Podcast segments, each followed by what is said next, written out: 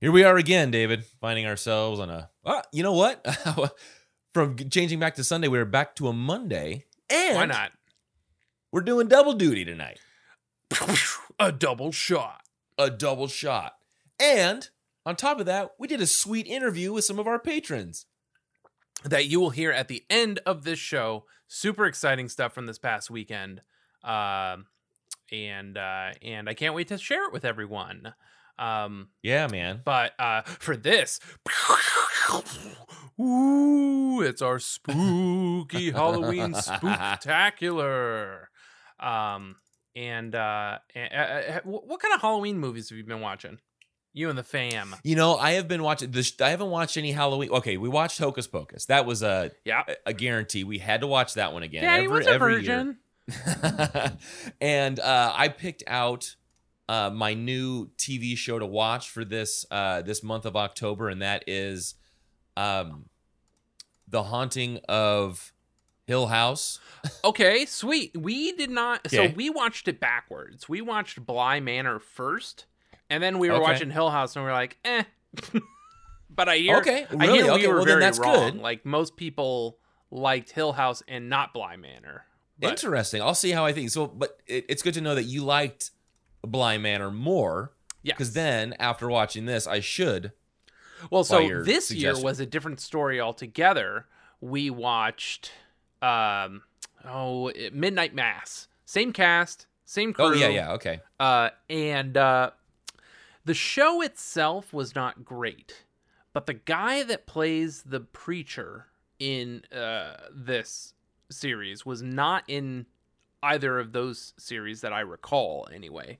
Uh, and he was so good. Um, but uh, Midnight Mass was like, eh.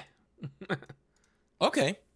But uh, but yeah, so that's the uh, that's the one you're making your way through right now. We just finished up. Yeah. so you, I'm sure that you have three. done far more. Yeah, and I, to- I totally watched Halloween Kills last week, which I was so excited to get out. Saw in a theater. Uh, complained that the projector was flickering before the movie started, and it still was not fixed. So we got free Ugh. tickets at the end of that, and it was at one of my favorite things. So I grow. You can't be in LA without somebody telling you you have to go to the ArcLight. Well, now that's not even an option anymore because the ArcLight and Pacific theaters have closed altogether. But Ugh. there was a time where you you were looked down upon for not going to the ArcLight, and I, when the ArcLight became a thing, lived right near the Hollywood ArcLight, and I just couldn't care less. I was like, nope. It's not my AMC. I love my AMC. I would go to Burbank AMC, and if I was feeling really fancy, I'd go to Century City AMC. Far preferred it.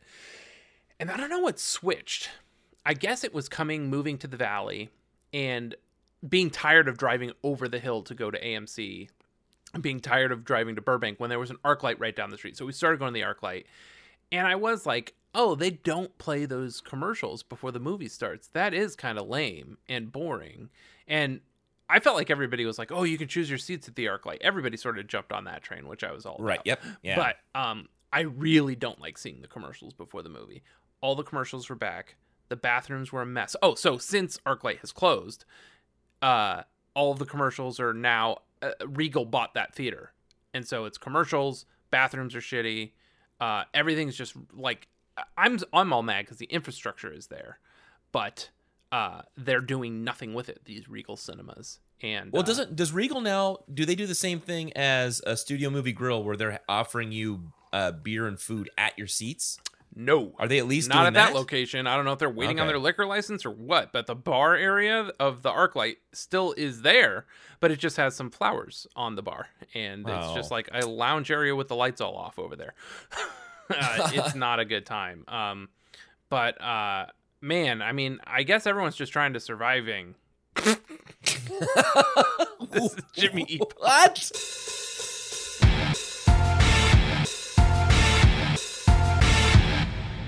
What? Uh, I don't know, man. I was like, I'm doing a lot of talking and I'm not getting to the point um, Uh. because I went on a tangent about theaters in LA. But I was really upset about the ArcLight used to have somebody come out, introduce the movie, and then say, "Hey, I'm going to be standing right at the back. I'm going to watch the first ten minutes, make sure everything looks and sounds correct."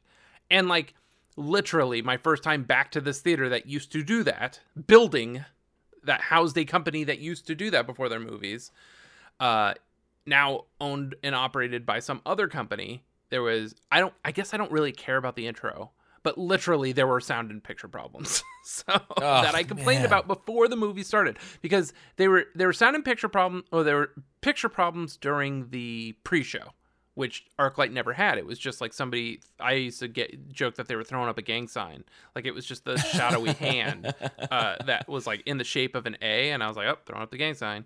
But that was it. You sat in silence and you looked at that picture, and then, uh, but uh, at AMC they show the commercials, right? And usually I was sure that it was a different projector than the projector that projects the movie, right? So I was like, eh, not a big deal it's gonna they're gonna switch over to the other projector when the movie starts. Uh, so then uh, they start showing trailers, and the first trailer was the Gucci movie, and I was like, oh yeah, I want to see this trailer, but oh it's flickering. I better go tell somebody, and then, because I'm me, right?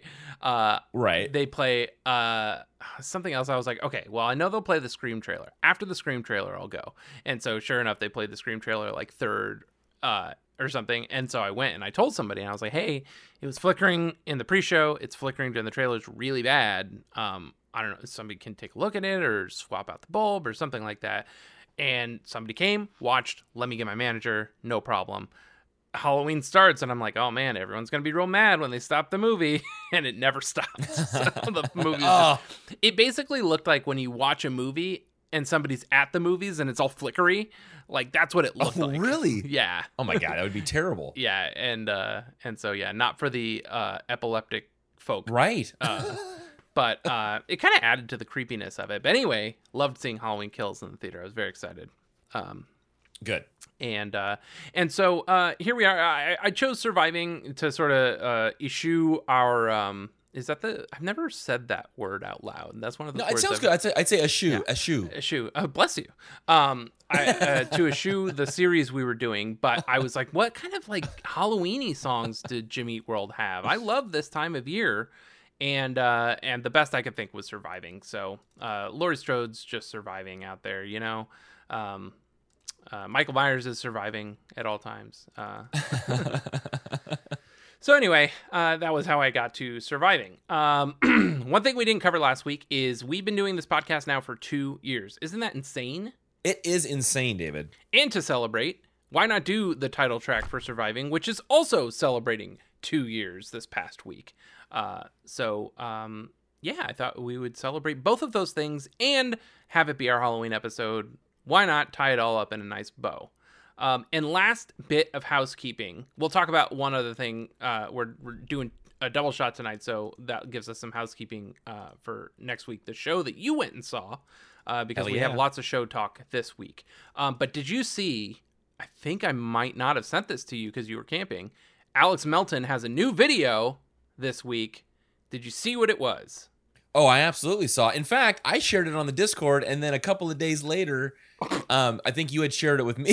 so, like, just we're just kind of like passing each other. I, I should have just sent it directly just to you. getting this new know, job in order uh, and Dude, you and and it was your birthday weekend. Uh, all of this stuff came up. It was a busy week for everybody. Yeah. So yes, it's but I do I did see it. it's interesting working from home. Like I find my, that I'm not. um, I think I'm doing so many other things, especially because Keaton. Uh, we're very close to getting Keaton in preschool, which I'm very excited about.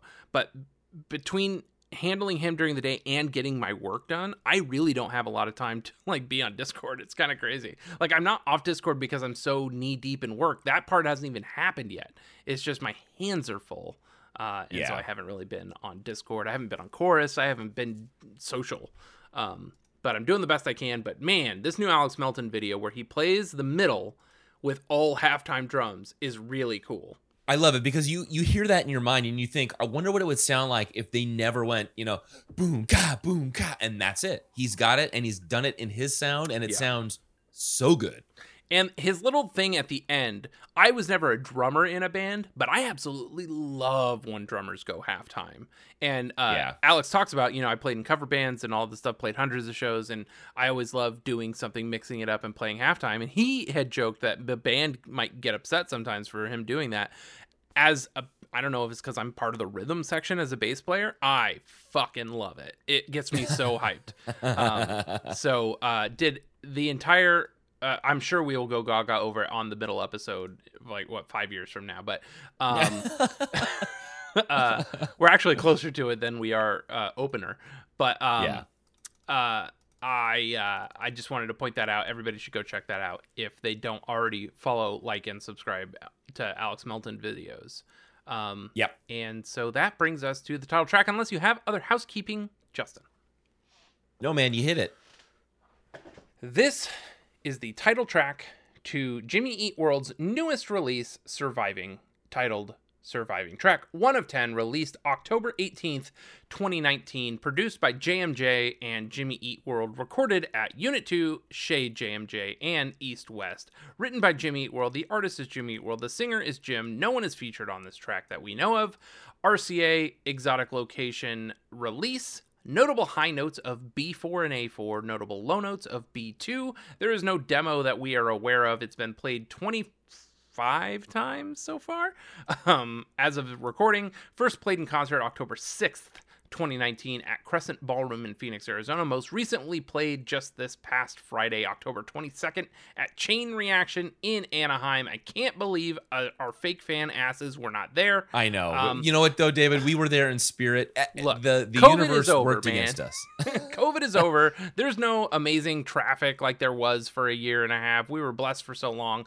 Getting down just to pick up tickets on a Tuesday was like brain melting, let alone me then going back down again on that Friday, finding babysitters, all that stuff. It just sounded like a nightmare.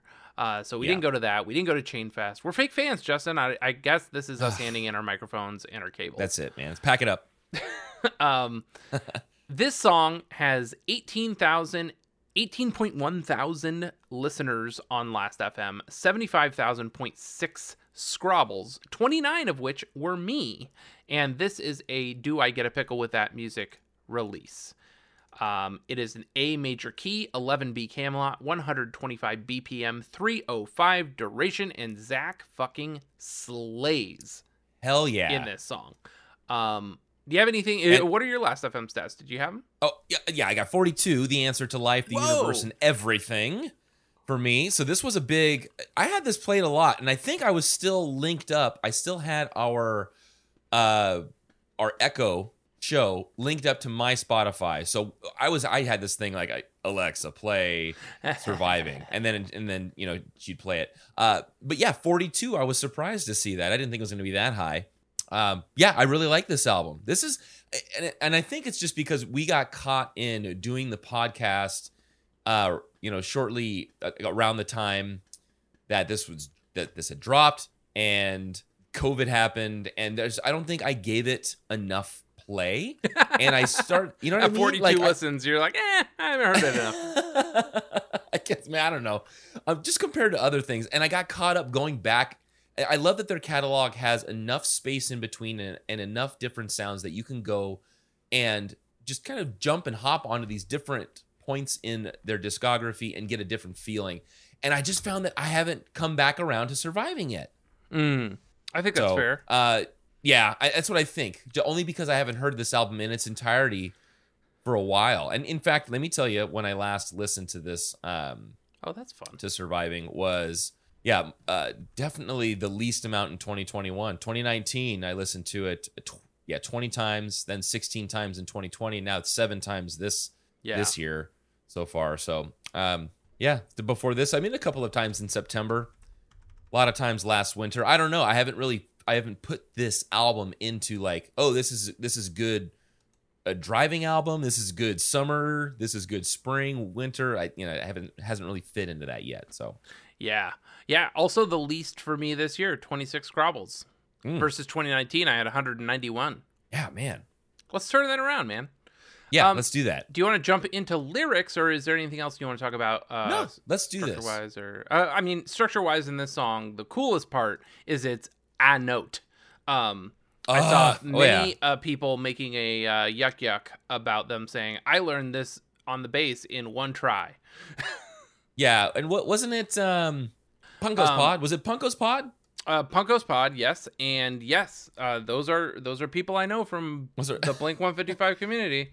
Um, I swear it was, yeah, there was somebody that had mentioned just playing the A, right, on Yeah. Twitter and just playing it over and over. And then my response to that was, I swore that the the wavelength of, it, of an A note Mm. had the most um, the physical impact. Like it, it was the one, like when you hear someone playing an A, like let's say you're standing outside the venue and you hear an A being played on a bass, that's the one that reverberates the most. I think I was, yeah. I don't know. That's I can't remember. I- cool. I like the researched it idea again. of that. I stuck behind There it. I don't know if I was that actually, note, like whatever that note is. But yeah, yeah. yeah, there, and I swear it was A. Is like so. I thought of all notes to play for three minutes, why not play the A? Um, oh, and also we will get into this uh, as far as like song structure goes, but in the mini dive, um, talking about Zach's drums and how he just unleashes and his process for developing those that sound. Yeah. uh, hearing it separated is it, it's a treat. So yeah, we'll in the meantime, let, for sure. yeah, I will get into these lyrics here. So I have uh blocked these off into I should just this should just be verse 1, the whole thing, Yeah, I know, right? you know. the way that once once you find out how this thing is is sort of built underneath the guts of this puppy. That's true. Uh, but I do have this as verse 1, but just kind of uh sectioned off into two blocks. So verse 1, part 1 goes, "Don't hide your face, what you were before doesn't have to be you anymore." And I think this talks about the album itself and the whole theme of survival and surviving. As a band, as a musician, as an artist, um, don't be ashamed of who you are or even who you were. Uh, the past is in the past. There, you don't need to dwell on it, and let's just look toward the future. It doesn't have to be you anymore. Whoever you were in the past, that's that's uh, that's someone else. So make your own futures is how how we're starting this whole album off in these first four lines. The second half goes, maybe you've been scared, and that's what you know.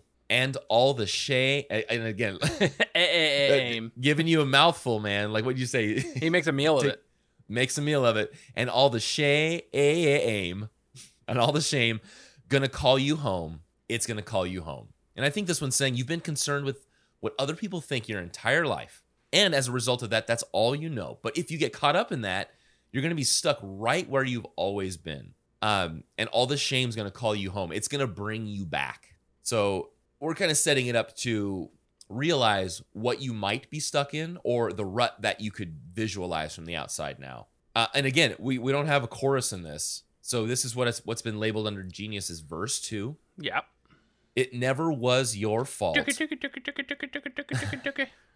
it's still a part to play. You carry it so close, you can read its name. This is really cool. I like how this says like you carry it so close you can read its name.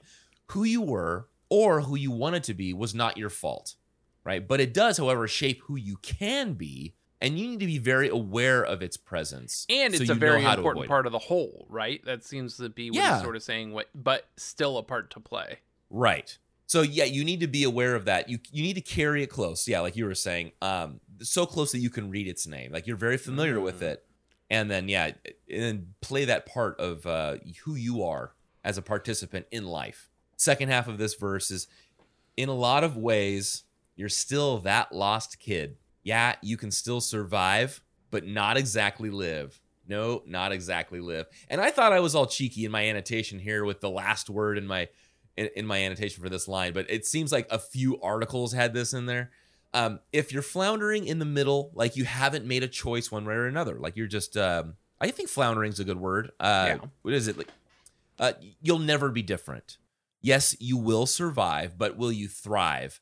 And I thought of that with having not read any of the articles, and it's like, uh, is Jimmy World thriving and and surviving? I was like, okay, so I'm not original in this, um, but it is. I think it's a it, it's a call to remind you that yes, you'll you'll you'll live life, but will you really live? You're not going to exactly live. You will exist, Yeah, exactly. but you're not going to be, you're not going to live life to its fullest. Try everything and and be somebody who is uh, has left a mark on this world. Yeah, it's interesting because I I feel like you're you're the one that goes more deep into these things. But you know, this sort of reminds me about uh, a little about uh, social media and FOMO, right? Like people Yeah.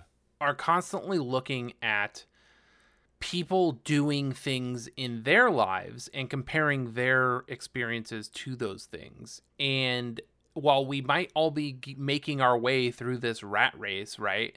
Uh, we're not exactly. We are in our heads and telling ourselves that we're not living, no matter what that is. Like maybe you've got a lot going for you that this person that you're idolizing doesn't have going for them, and you're uh, uh, you're telling yourself that while you're surviving, you're not exactly living, but so is this other person. Maybe I don't know. No, you're right. And I think that's helped me through several things over the last few years it, to a point to where I've grown out of uh, dwelling on situations like that. You know, being growing up, at, you know, as a, as a, what, let's just say like a, a self-described, uh, like an emo kid in, in several different ways, you know, just being very hung up on things. We talked Um, about our attempts at swooping our hair and yeah like that uh all of you know, and growing up and becoming an adult and realizing that there's other things out there that are more important. And just like you said looking at this from a different perspective and like what are they looking at with me? Like do they wish they could be doing what i'm doing? And that has helped me through but i am not immune. I and you're right i still get very caught up in certain things especially when you build stuff up in your head and you know like let's say things don't go exactly as you plan um, or you're preparing yourself for one certain scenario and something else occurs I imagine that's what like- camping is like. well yeah and that's that's something that it's definitely eh, like for camping for example it's something i'm used to doing and other people maybe they want to try camping it's like i've done this for the last 10 years of my life i mean i could do this blindfolded i've got stuff i've got you know i've got preparation You guys don't find i've got all yourselves this now uh, uh, with plans that go awry and that Yeah. ruining anything. Right. Yeah, not anymore. I mean, we still there's still certainly things like I, I think I was mentioning to you guys. I, I was down on my hands and knees. Our uh, we haven't used a filter on our trailer, so all of this calcification got into the into the water lines. I'm sitting there on my hands and knees on Saturday morning. Wi- I've disconnected the back line using a bendy straw to blow the calcium deposits out of our toilet, and I think, is this the lowest that it's going to be this weekend? Is there anything lower than this?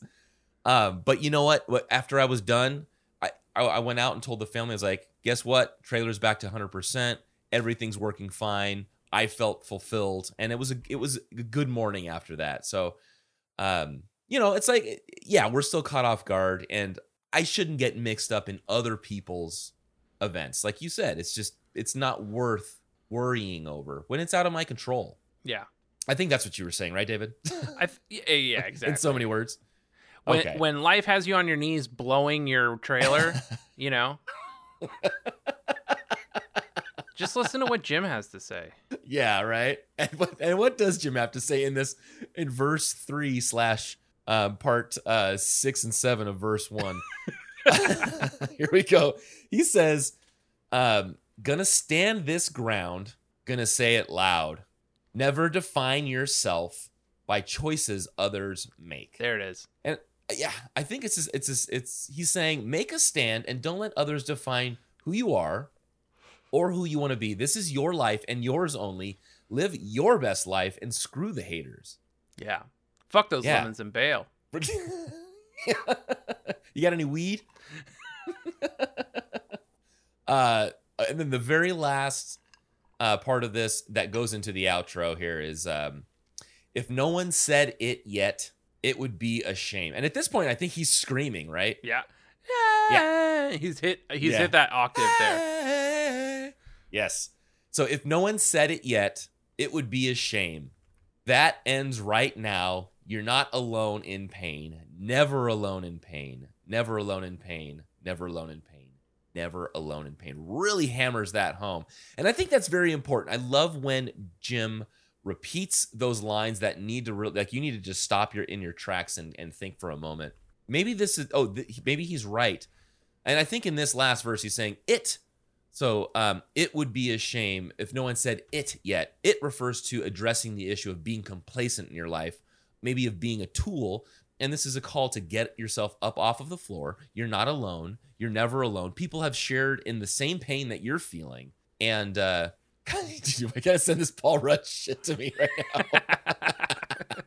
Ah, what a beautiful man. Oh, the Um, best. And look at us. Yeah. I love how terribly Uh, cropped this one is. It's so bad. It is horrible. A fuck the uns and ba- life gives lemons. All right. So um okay. That was and that's really it is that Jim's just saying that you're you're not alone. You're never alone in your pain. Uh and it's also I think it's a not only it's it's not discounting somebody that's having an issue and, and experiencing pain like you know there's a million other people that have felt the same thing it's just that you're not alone and you can reach out to other people and know that there's other people that can support you and share this moment um, and they've come up out of it and and hopefully you do too I, so it's very it- it's very inspirational this title track surviving opening this um, and we can talk about what uh, i guess we uh, it depends on when we go into it uh, the, the structure of this song but I think that plays an important role in how you should receive this song. I mean, once you, I mean, it is, it, it's a cool track how it starts out, but uh, once you see how Jim has sort of formulated, it's, uh, Right. it's, I think I noticed it the first time around, but then Yeah. I was like, I need to do more active listening to confirm what I Yeah. think is happening here. yeah. And you said it's an A. That's what it is. I think it was an A. Yes. Yeah. I mean, we could look up. In fact, I'll look up surviving. I mean, it is an A major key. Oh, and if they're only Yeah. landing on a- one song, it's kind of got to, or one note the whole time. It's kind of Oh, got to be wouldn't that one, right? wouldn't this surviving tab be hilarious if it was just an A right in the middle of the screen? Now it does it, it it does evolve a little bit. It it drops to like an A flat and back up to the A uh yeah. in that last verse. Um Yeah. And it actually does play. So it goes from A to a little bit of a D. yeah. And yeah. so it, it is? uh, okay, yeah. Yeah. It goes ba-na-na-na, boom. Yeah, so it just goes up to that um that uh fifth. Yeah, it goes up a fifth. Pretty sure. Right? Is that right, David? Is that the first from the first B, from an C, A to a D? Yeah. Is, no, is that the fourth? It's like a, a Oh, I, I got a keyboard fourth, right here. It's the fourth me. degree. A to D. No, that's a fifth. See, Is it? Oh no, it's a fourth. You're right. Yeah, it's a fourth. Okay, so E, from the yeah. first first position to the fourth position. I All right. I'm slowly making my desk like uh, I might transition to your recording setup. I don't know, but I have a keyboard Yeah. in front of me now. So like my Okay, level okay. 25 key is now like here on my desk. So while I can't hear it, I can definitely see that. Yeah, oh, and this is also why it's even more chunky. This is in drop D. Oh, of course. Well, I mean, Yeah. let's not be fooling ourselves. Yeah. Got that A7 suspended four, baby. All right. Okay. So, yeah, there it is. So it is an A. Confirmed. Confirmed. And so and those are. Did we get to the end?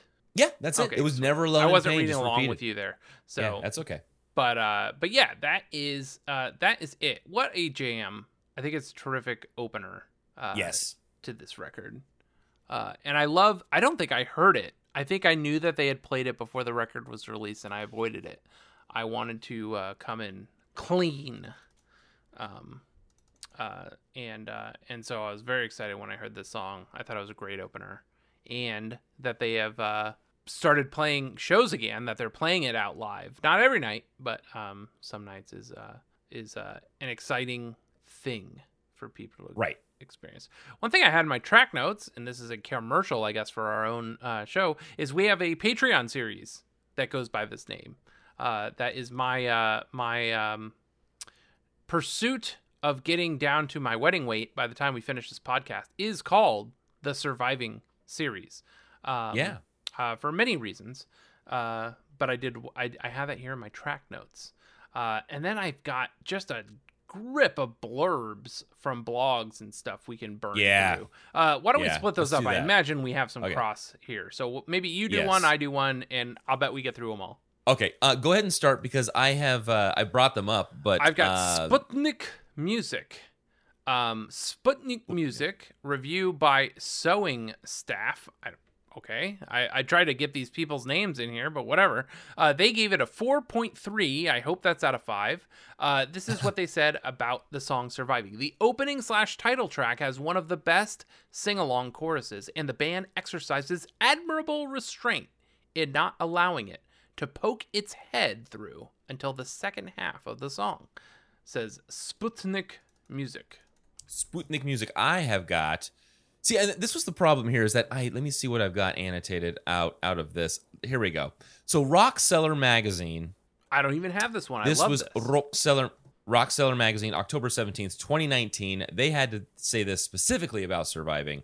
Was surviving explores some of the different kinds of weights my ego tells me I have to carry, what I see people around me choosing to carry, and what I have found to be the truth when I choose to let it go. Adkins says of this record and its themes. So a direct and we'll probably quote from hear him say that there. in some of the clips that Yeah. we pulled uh, later in the pod. But uh, all right, sweet. Uh, here is Dead Press, written by Dylan Tuck, gives it an 8 out of 10, the record. Here's what he said about surviving Jimmy Eat World are emo heroes for a reason. They've spent 25 years creating emotion driven moments like these. And from the title track opener to the cascading concluder, congratulations, surviving is proof that they're still very much worth their salt, says Dead Press. Okay, and uh, from title, from title, October title. 11th. This is great.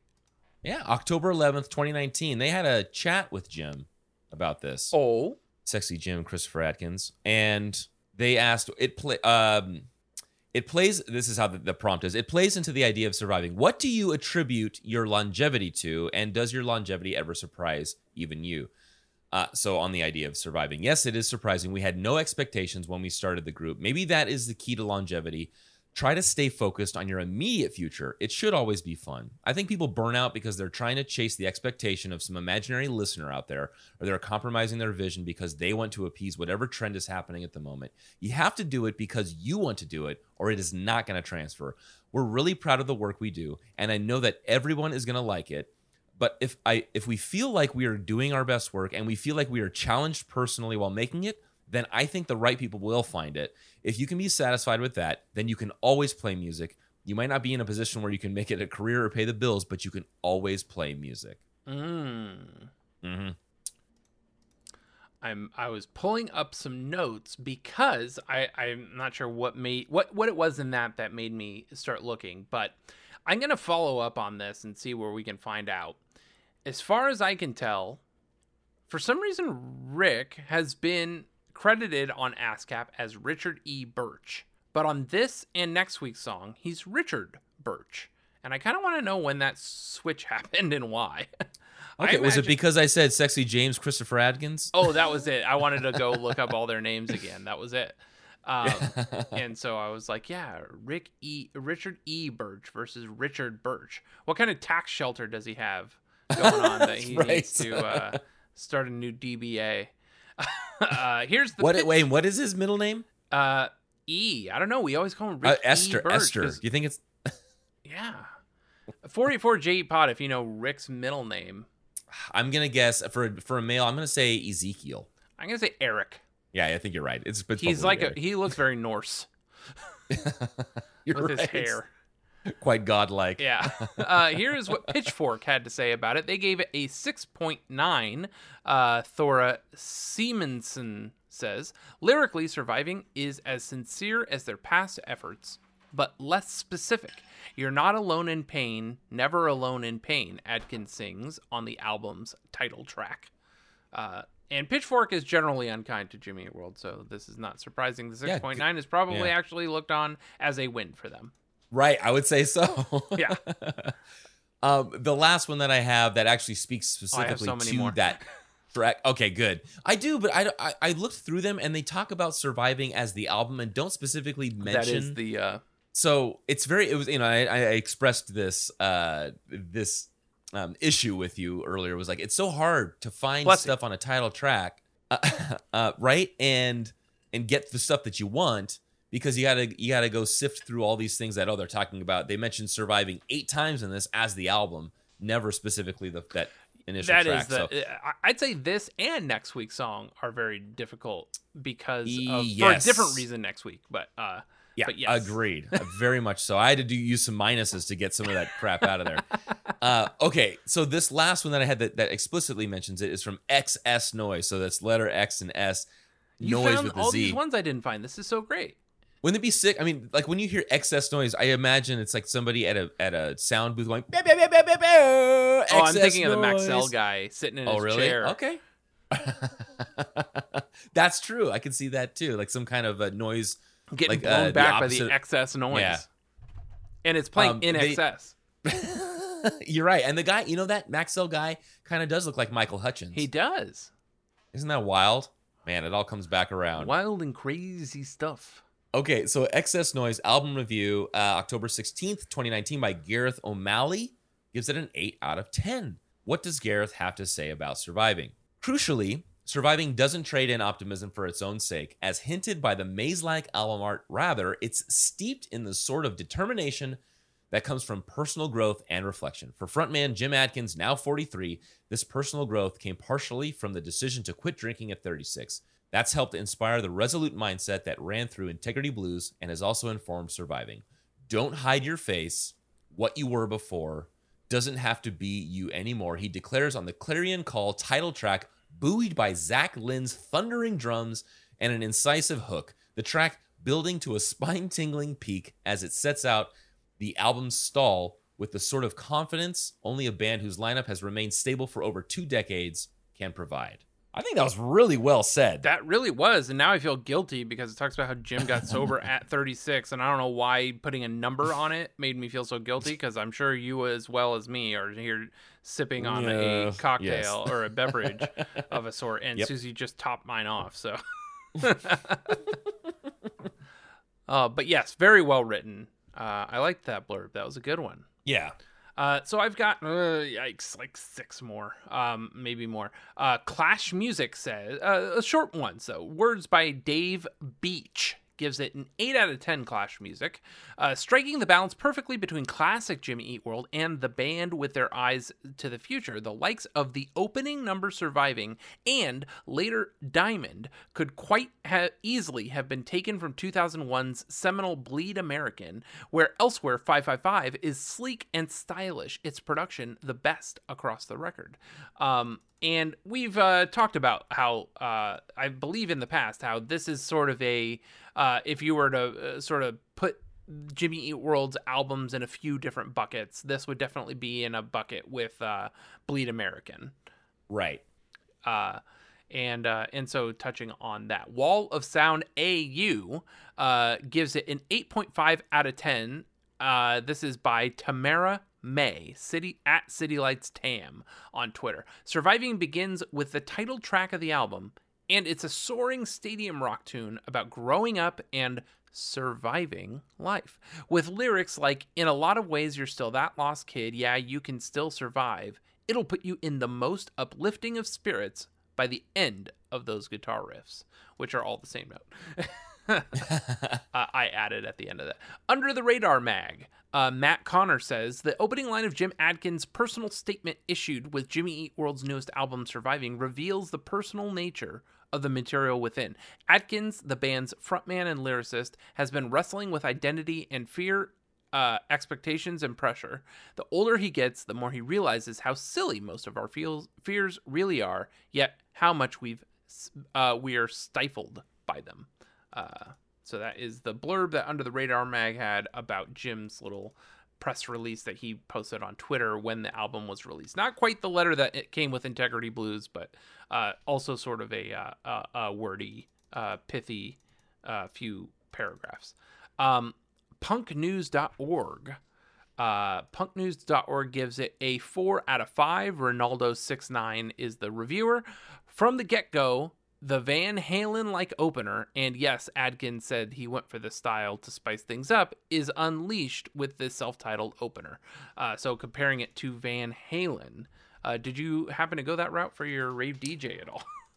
Did no, you make I, a rave you know DJ? what? I, I let me see if I did. Uh, you know what? I did not. Oh, David. I did, and I think Oh, it's the most Justin thing I could have done. So, Yes, Um, I'm excited. All right.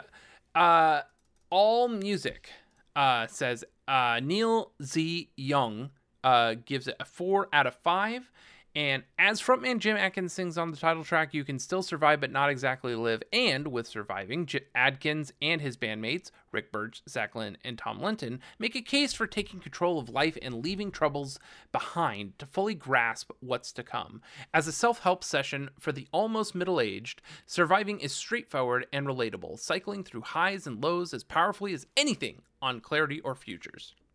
Um, I just love going down these rabbit holes. Sometimes these tracks, I, I'd say this week and next week have a particular, particularly lot amount.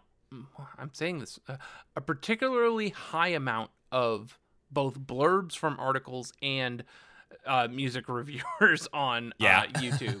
uh, I don't know if these things were just everybody thought they could do them uh, in the time frame time frame that these two albums had come out, but what? Uh, it, it's kind of impressive how many uh, blurbs there are, and it's fun to see people, other fans that are able to write with a platform, call out these other records and stuff like that. That's so fun. Um, right. So and, and because you were reading off all of these reviews, I just thought I'd jump on real quick to Amazon just to see what they had to say. So, Mm-hmm. uh, just to give you a- a little bit of an idea, there uh, are 485 global ratings for this. 84% of them are uh, five star. I wanted to read off the top, oh the, please, the most helpful and top review from M Apple uh, titled "Awesome Album." They were they gave this uh, album eight days listening. So on October 26, 2019. Awesome album. The sound of this album seems inspired by their early work like Bleed American, like you said, but it's a natural progression of growth from the style of that album. Fantastic music, not a single bad song. Highly recommend. Yeah, terrific. I mean, he said it all there. They Yeah. said it all there.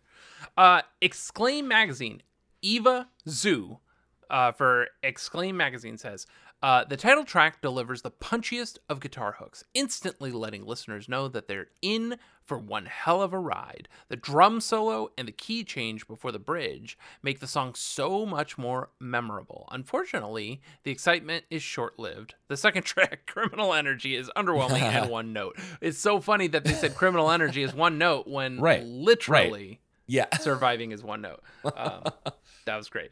Uh, NME. Will Richards gives the album a 3 out of 5. Lyrically, though, it serves as a pretty all encompassing exorcism as Adkins opens the album on its title track by singing Don't Hide Your Face, What You Were Before doesn't have to be you anymore. Going to stand this ground, going to say it loud. He continues on the title track, sounding brilliantly defiant before laying out the album's mantra never define yourself by choices others make. Uh, basically, what we just did by dissecting the lyrics, but a uh, music writer can uh, edit it down to something that was nice and concise. Uh, Right. Consequence of Sounds dissected article led up to this album. And uh, here's the little blurb that they had. Dan Caffrey, Ben Kaye, and Justin Gerber apparently wrote this short sentence. Um, tracks like Surviving and Criminal Energy pound well with, well, energy. Uh, so it took three writers to say. I'm just. It was a very long article, but that was what that was where I pulled for surviving. uh, everythingmustswing.com was the last one I had. On surviving, Jimmy Eat World on their part choose to tra- uh, tap into crisp, clean cut, yet larger than life sounds, haphazardly flirting with their 2007 Chase This Light sonic mood board, making surviving its spiritual successor. This comes with big choruses and thick guitars, immediately proving guilty as charged by opener combo, surviving and criminal energy. These two these are two of the punchiest, fiercest, and most unhinged songs to come out of their repertoire in more than 10 years. And Hell yeah. when they quoted criminal energy, they put the period outside of the quote, uh, which is got to Oh, be no. one of the things that led me to ask the Oh. question on the uh, Jimmy World Discord. Um, uh, it just it looks so wrong. How how are people It doing does, and you know what? I did it for so long. I in did the it year for of so our Lord years. 2021? Um, uh, so now I've got clips and, and articles specifically from the band. Is there anything you want to cover before I kind of trample all Oh, over? you? yeah, you know what? Let's see. There was. Oh, you know what? I do have something. Did you read from Chorus FM? No, you're always so Okay. much better at going to that than I am. If it's not in my like list of things I already have bookmarked, I'm not getting to it. Okay, all right, here we go. From uh, October 18th, 2019, Craig Manning has said, highly recommend. I love seeing that bright green. Highly recommend. Oh yeah. Um, listened to the songs here, though, and it's clear that the title, Surviving, is not intended as a self congratulatory pat on the back. In a lot of ways, you're still that lost kid. You can still survive, but not exactly live. Frontman Jim Adkins sings those words in the title track, which opens the record amidst a crunch of guitars that harkens back to the sound and feel of 2001's Bleed American. That sonic reference point doesn't seem like an accident. A lot of us were lost when we came to the music of Jimmy World for the first time. Maybe the band were a little lost themselves, reeling from the label troubles that occurred post Clarity and wondering if they'd ever hit their big break. A lot of years have passed since then, and a lot of things have happened. But this song seems to ask, how far have we all really come? That's great. That's what Craig Manning has to say at Chorus FM. Craig Manning is always on the Jimmy Eat World beat, and I appreciate Craig's work. Yeah. Um, uh, here is Jim on the song number one, surviving. I've learned that when I'm hurting from some kind of pain, I have to look for my part in it because that is the part I can do something about. Everything else I need to let go because choosing to carry it means I'll drown. If it's something that truly wasn't my fault, my part is the fact that I'm choosing to carry it. The past is part of you, it doesn't have to define you. When you're ready, you can move forward knowing your story is what you'll uh, what you do, not what happens to you. So interesting. Reading a quote like this, uh, Susie and I just started digging into season two of the morning show, and uh, that quote has uh, lends a lot to the things that Jennifer Aniston's character is sort of dealing with. Um, is the way that she has treated people in the past, yet has done a lot of work that none of these people have been able to see on herself personally. And so, uh, trying to come to terms with the fact that people people's feelings are valid, and and anyway, it's it's kind of an interesting thing reading that after having watched this episode. So, um, that is I, I I did not link to where I pulled that blurb from. Let me see if I can copy and paste this into Google real quick and see what I pull up uh, toxic people 12 things they do and how to deal with them. How did i come across this quote? It doesn't want me to you wonder the same thing with me with my articles. It's like we probably do the same searches but how do i come across mine and you don't? Yeah uh, this is on diymag.com so that's where i pulled it that's where i pulled it from uh, Arizona Four Piece give us a run through of their most personal album to date on October 18th, 2019. So they uh, they kind of went song by song. That's how I pulled it. They went song by song for DIY Mag, and that was what gotcha. Jim had to say about that song. Uh, did you come across the mini dive? Absolutely did. All right. I'm going to put this in there. watch together. I wrote a bunch of time codes down. So did I. Oh, so I wonder wonderful. if I wonder if I wonder if ours. I only I only marked off three. Okay. Uh, and maybe those are the, probably sh- the three. Uh, I've got one, two, three, four, five, six, seven, eight, nine. But that's not to okay. say that there were nine things we needed to cover.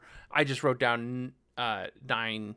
Um, actually, ten. Well, let's see if if if, if you want to go through and and I can just mention my three, and if they coincide with yours, then we can just say, Please, okay, yeah. we got those. But I think if you've watched it, I mean, you and I both watched it, and if yeah. you felt like there were more points to come across. Like for example, mine actually starts at at three eleven.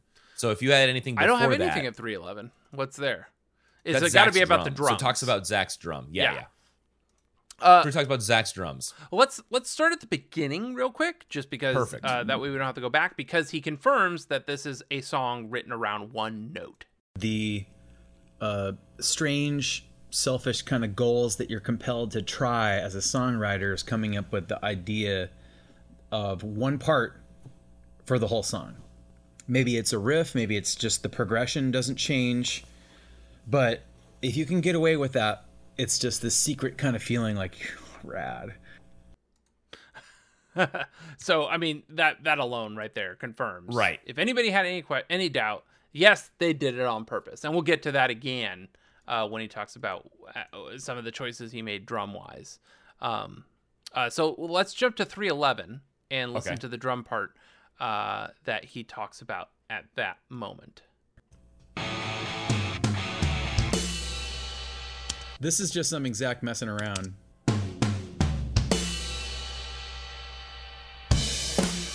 But it was so rad that we kept it, and the a version of that ends up on the final song. You want to have it. You want to have it start someplace and feel tough, but also have room to go somewhere else and get bigger. So we started off with like uh, you know something simple, just like. Uh,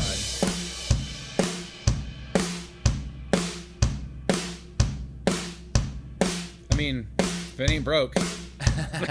so that's like a basic idea, you know, kick kick flams and um, flam rest. So this part right here. I just kind of let that go on that, and maybe like every four bars or maybe even every eight bars, ask him to just try some different fill options. So a different fill. Yeah. Everyone's a different fill. That's so cool. I mean, they're all super cool. That one's rad. Yeah. That one is one of my favorites, like this one. Okay, so now like it's a very I love I love Loving watching it. Jim just listen to drum Yeah. parts. Uh, I wrote down. Uh, you got anything before five thirty three? Uh, no, my next one is 701. Okay, five thirty three is fun just because it's Jim being Jim. Uh, let's go to. I can Let's go see. a give a little head here. what's this guy? Hi hat. You got him more tight. You got thunderstruck here. I love that he's just calling out like songs that they're doing. Thunderstruck, sick. Uh, okay, so uh, seven minutes is my next one. That sounds around what you said. Yep. Yep. Okay, great. Uh, uh, you want to jump us there? Sure. Uh, yes, and uh, my annotation here is yes, we really mean to do this. Yes, this. exactly. that sounds real. Another device to uh, play on the one riff thing is just to lean into it. Let's just accent it. So maybe this is so good. like, yes, we really mean to do this. Yes, we really mean to do this. Here it is. We really mean to do this. We do this. We mean to. We mean to do this. Do this. It's like you're not wrong. We're doing this the whole song. Okay, so now that I got all those So parts, okay. Uh, Uh, I've got 838. So do I. Sick. My last one. All right. sweet. This is cool. I didn't realize. All right. 838. Here we go. man, this is just an acoustic bass.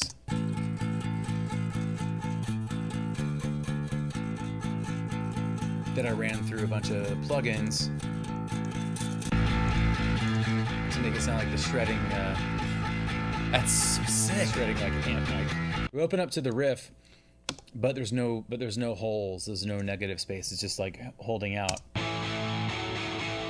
I have a question right here. Okay. Yes. Oh, uh, let it play for uh, two more seconds. I'm a tree. Doug Gillard called. He wants his guitar riff back. Who's Doug Gillard? That seems like somebody you would know. Oh, you think so? Uh, he's an American guitarist for. Let's see. What is he? Uh, gosh. Yo, Guided by Voices. That's what it was. Guided by Voices. Oh, that's a very Jim pull for sure. Yeah. And my last one's at 940, so let's take a listen to what he says here. I feel like there's this mania that's looming. Oh, yes, yes, yes. You got the hearing aid test. oh, this hearing aid test, You know, man. I wanted it to be a challenge. it's like a challenge, like something has gone really wrong. I dare you to keep listening to this. I dare you to like this.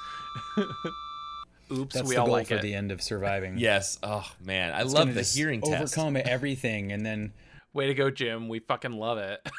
Yeah. so good. We're all on the same page there. yeah. Terrific. Um, so that was the mini dive, and then there's this uh, rock sound track by track, uh, which is really easy to find them talking about it. Which I'm sure we've said uh, we've beat we're, we're beating a dead horse at this point, but let's hear them talk about this song in particular. What's up, you guys? I'm Jim, And I'm Tom. and this is our track by track on Rock Sound. Surviving, the title track, the first track from our album, Surviving. What do you What do you have to say about about this, Tom? What, what, what's your what's your first thought? What's the first thing that comes into your mind about it? It's one of my favorites to play. But It's favorite. how we how we started it, how did that come about? I think uh, there's Tom has there's, so much personality here right elements on this album that uh, that are uh, we're really good at this. Um, I think in general, the Tom has the approach to energy, man. surviving was uh, less is going to be a lot more. Like, if you have a bunch of things that are really loud, pretty quickly it doesn't seem all that loud. So, what can we take away? How little can we have to make something feel complete? Um, so that's why, like on songs like "Surviving," on songs like "All the Way," and even "Criminal Energy," you hear a lot of negative space in the the guitar playing. Like on purpose, there's a lot of like things take like you're listening to silence in a lot of in a lot of in a lot more places than we normally uh, use, and I think that makes things feel a lot heavier. So I mean that's kind of where the um, with that mindset of less is going to be a lot more. Like that's sort of like how surviving got started. now. Look at these Apple There Watch boys. I know. I noticed that too, man. Gosh. I don't know why. Uh, why do we Chart- notice it so much in this video? Is that that orange background or what? Uh, It I was must saying be. Tom has Gary Sinise energy. Oh, is that what you're saying? Gary Sinise, Yeah. huh? Ah. He's got like a Sinise vibe to him. I dig it. Uh, rock sound clip.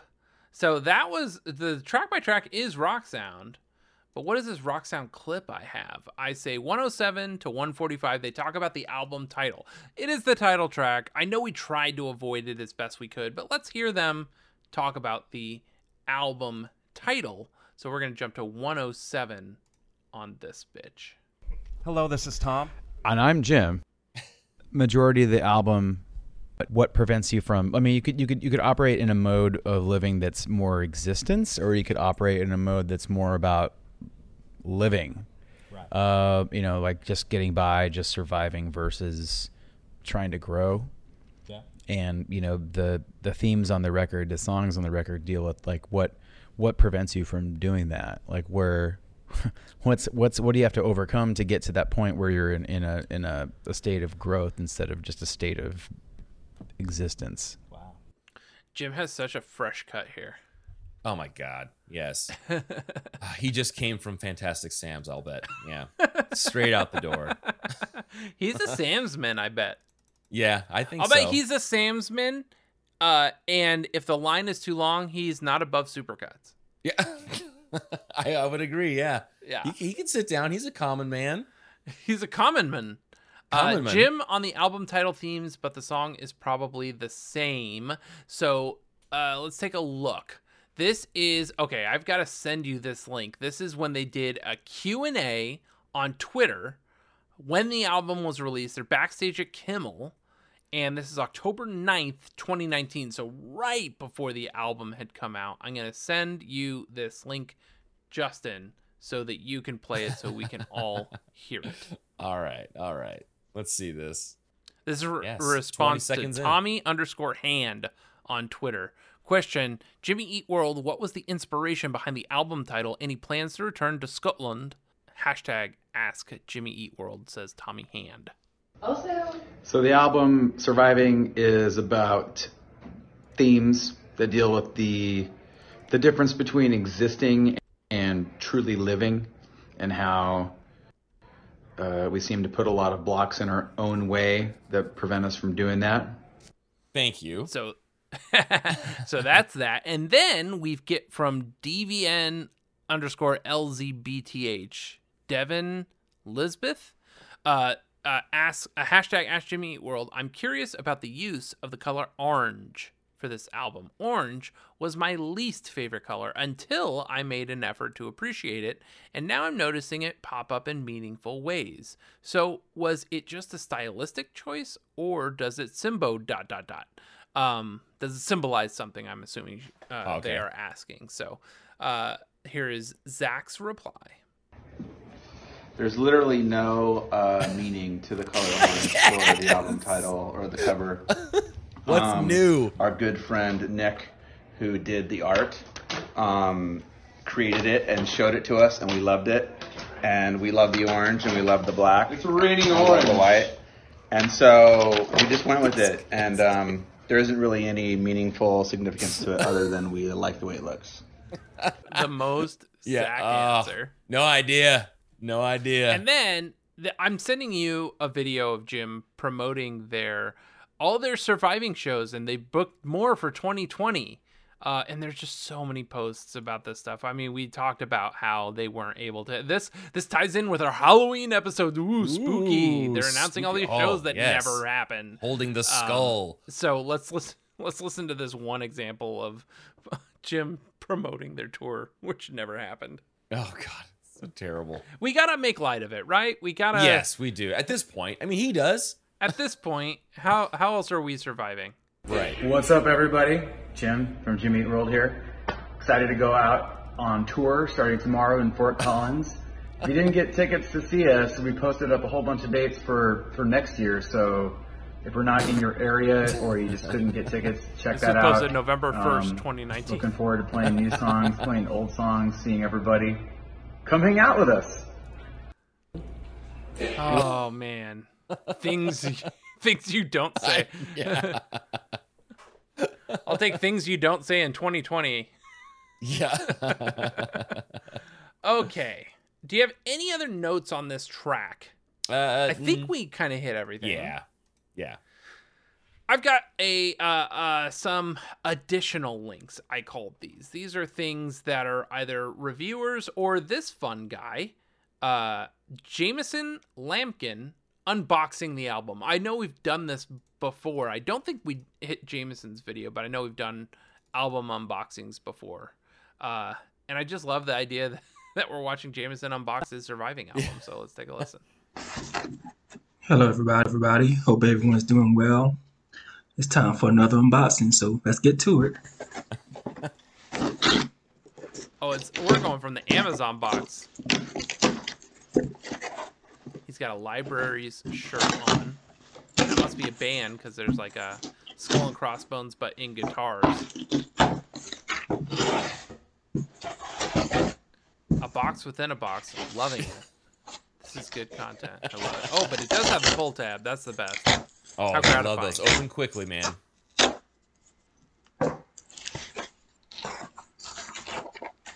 Libraries rock. Pulls out the record. Look at that clean thing. All right, tell me about it, Jameson. Jimmy Eat World Surviving. There's This is the back, vinyl here he's got. And there's the front again. I love it. This is so voyeuristic. More stickers to add to my sticker collection. He's Oh keeping wait, I in- get it. Libraries rock. Like libraries are great. It's not a band. Gosh. Oh, he's. Where does one buy a shirt like that? Uh, probably Target. Huh? My dude works at the library for sure. You know, I was listening to uh, This American Life on NPR, and they were talking about a movie. They did their movie night because no one could go to the movies during COVID, and they talked about a movie, and it was only available on Hoopla. Ah. So I rented this movie via my local library through Hoopla. I wonder if our uh, our listener that worked on um, Overcast or Alright. over what what is it Overdrive Overdrive. worked yeah, on Overdrive. Uh, the Hoopla app. Nice. It's a gatefold. Hell yeah. Oh, knows what he's talking about there. Dusty inside. It's like lyrics, which I love. I thought you said it was Dusty inside. Lyrics are always a bonus, a plus. That's Right. right. You can barely see them right now. This dude gets it. Yeah. Okay, let's see what's inside. What else we got, man? Probably Let's just see what pressing he got. Did he get the white pressing? Yeah. I think I see uh, maybe one, one of those download cards or whatever. What is it? There we go. He's reaching inside the gatefold. Oh, and there's a CD booklet inside. It's another one of those download card Oh, a, D- a download card. Oh shit, does mine have that? Um, I, I have an open mind, David. Back. oh my gosh, Oh yeah. Mine's still in the cellophane, man. it's a collector's item, baby. Thanks for that, oh, by here the we go. way. Here we go. Here we go. Seems pretty. What pressing did he get? Oh, he got the black. Oh, that's probably 180 gram. Uh, A man of class. This is side A. I love how it's like the A is actual stylized, like A. That's A. I also love that. And- Hell yeah, Jameson. This is side Oh, B. that's so sick. I love it. kind of hard to tell because the white is kind of camouflaged. Well, that's pretty much it. So I'm gonna put this bad boy back in. Oh man, I'm gonna like and subscribe. Probably get listening in a few, but anyway, that's about it. Uh, thanks for joining me, checking us out. Hope you enjoy, and I hope you're doing well. Take care, peace, and much love. Yeah, man. This was Libraries posted rock. March 29th, 2021. Great job, Oh, all right. Jameson. Thoroughly enjoyed that. Yeah. He's got tons of videos. Yeah, he does. Uh, so that was Jameson Lampkin unboxing. Uh, now I've got a bunch of album reviews. So this is from Stereo Jacket, and uh, they talk about the song "Surviving" for a couple minutes here. Uh, I'm gonna pull this up and jump to 25 seconds. every great album that they did. driving like the driving guitars always sound really really good okay i really really do enjoy their their ability to create a lot of space and just like let the guitars just kind of like play in and have no words and then go back into it. Like the like the pre-chorus almost feels like another intro. Like it i just love how they do that. There it goes. Crescendo. You guys notice he changed the scene from a little bit lower to the next octave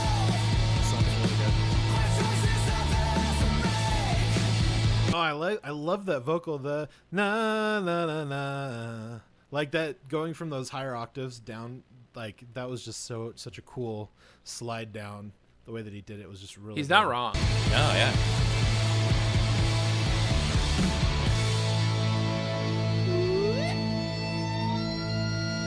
oh That real feedback, David.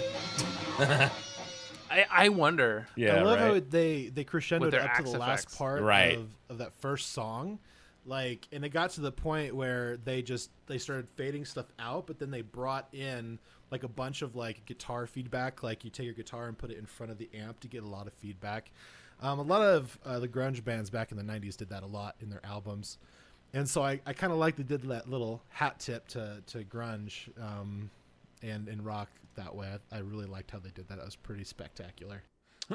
So that is Stereo Jacket. You can find Stereo Jacket on the YouTubes and all these other places. Here is a little blurb from Busted Speakers. And let me jump to 507.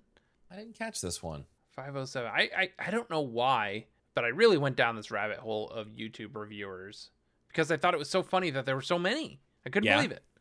They just first time I put this on, just the first song surviving, those guitars just instantly hooked me in, instantly drew me into the album and the energy sustained the whole way through song after song. Like I was just checking the track list and even though some of the songs like these guitar riffs and uh, chords are so good that they'll be stuck in my head for hours later.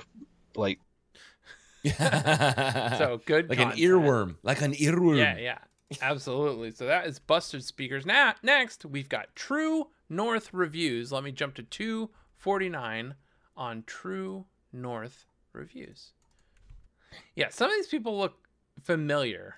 Right. a well-rounded sonic experience. And in my opinion, World Surviving does exactly that with uh, a balanced attention to fine detail, especially on the title track. On the song Surviving, I love the pulse, the chugging guitars, and booming drums that they all sync up for a dynamic and electric performance. The drums are certainly given extra freedom to add a, a few drum fills, and it complements and enhances the urgent message of surviving over living. Bringing up the cut Love Never Again, it has some So there is that is from I've already forgotten.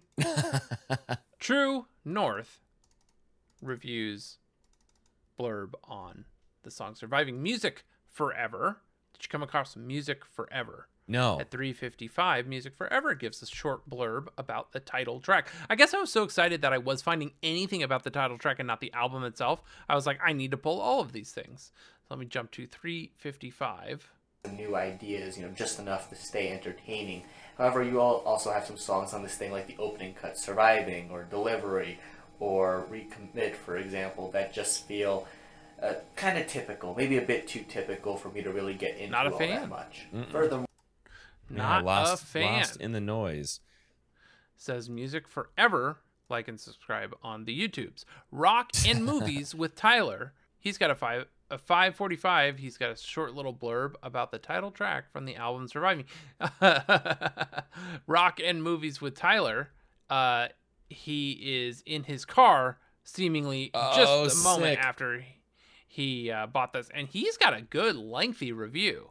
I mean he uh cut no corners here. So let's jump to 545 and hear what movies with tyler music and movies with tyler. I noticed while even searching through here, first three tracks and the last three tracks, Oh, at this the is great. very least, title track was obvious, but have at least one R in it.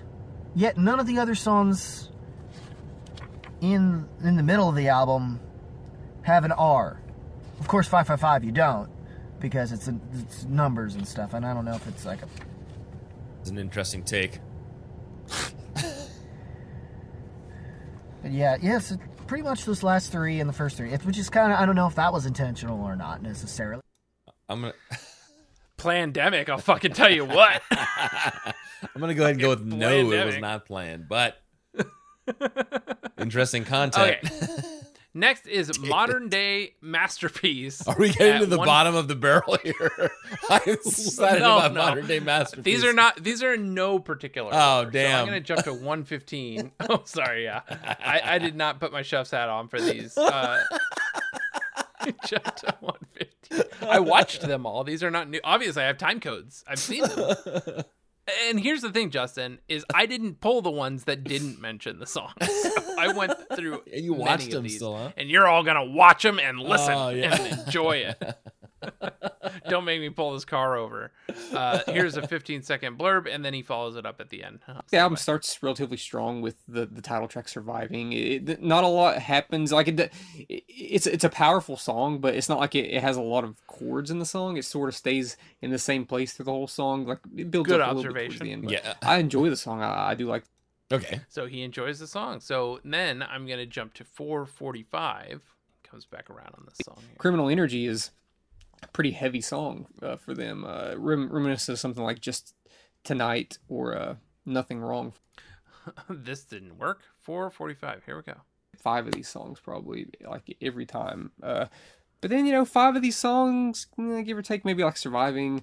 Um, I'll listen to. them. I'll listen to some of these songs for the next few weeks, and I think that means something. if I like, if I like half the album, uh, that means something because there's a lot of albums I listen to and I don't like any of it. Uh, for instance, like the new Blink 182 album, I don't really like any of the songs. Hey, Ah, man.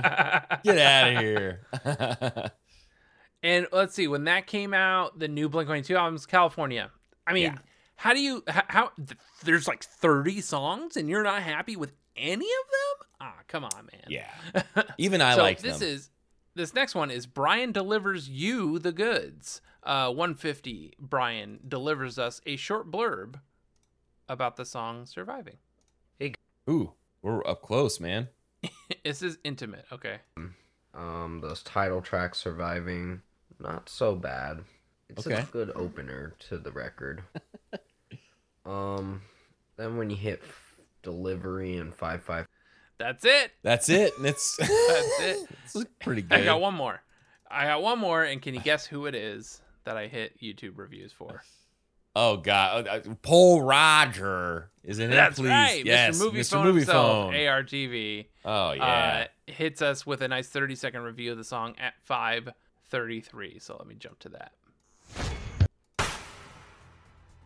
Why not start off about not only the opening track, but also the title track, Surviving? This is one of the most defiant songs that I've heard all year. It just feels fresh, yet it's so simple with the way that it works in that riff that automatically hooks you. And then they start adding a little bit more fancy work as they overlay guitars on top of that as well. steady rhythm. Yeah, also, uh, the drum groove, yeah, the you're right. vocals, everything just lifts you up. Again, it puts you in the best mood. I He's have a a bright smile on my Friends face when I listen to this song. He has a what? Wow. Uh, Fickle Friends, we've brought up on the pod before, uh, and he has a Fickle Friends signed album uh, cover. So there it is. Uh, I, Justin Miller. Yeah. Remember when Jake T. O'Donnell did his top 100? Yeah. Do you remember why he did his top 100? Mm, no. He did his top 100 in anticipation for this album. So no surviving songs appear on the top 100. So Justin, Okay. what did I do? I reached out to the man himself. Did you really? I say, I says to him, I says, I says, Jake T. O'Donnell, would the song Surviving make an updated top 100 list were you to re rank today on October 20th? And not a couple hours later, does Jake T. O'Donnell says to me, he says, for me personally, yes. In fact, that and delivery would both probably crack the top 25. Wow. Can you believe it? Ah, man, straight from the I horse's don't mouth. Quite have a number, but it is in the top. In the top 25. 25. Wow. Uh, w- uh, I don't have much for community. What do you have for this? Let's see. I've got a few mentions here. I've got um uh, from uh, JG429 11 months ago. Surviving Survivor 1 year later. Thoughts? Uh and then no other prompt, just a question, self-post there. Uh, Table for Glasses says, first, let me put it out there that I don't think there's a single weak Jimmy World album. Even the self titled 1994 has a lot of inter- interesting moments. Uh, goes on to say, there is, of course, one big exception, and that is 555, which ranks near the top of the band's all time tracks. Again, some of the magic to Jim Adkins' songwriting is captured. Is capturing a universal truth in such simplicity and then complementing it with a dazzling hook. I don't know that there are any hooks that exemplify dazzling quite like 555. Stunning song. And then Nez477 says, Totally fine that you have that opinion, but man, I think that's completely wrong. Re listen to it and appreciate the bigness that each song goes for. And they have this to say Surviving, you can still survive, but not exactly live, is so on brand. And then going up an octave for gonna stand this cold, gonna see it out. It's simple Yeah. and amazing. So Nez477 had something to say on that track. In Not wrong, particular. Nez. Not wrong. Uh, yeah, it. Uh, let's see. Oh, I guess in that post from JG429, um, the where was it? Yep, round four. It it stayed to Right. round four. So that's what they were. I, And in the original Surviving, it made it to seventh place, so it gained three spots. yes. And let's see. Oh, here we go. Um, two months ago by deleted. Uh, how has surviving Classic. grown on you compared to previous albums? Now, let's see if there had anything special I had in this one. How has oh yeah, Pebble Swift's comment. Let's see. Um, it uh wait, this is not right.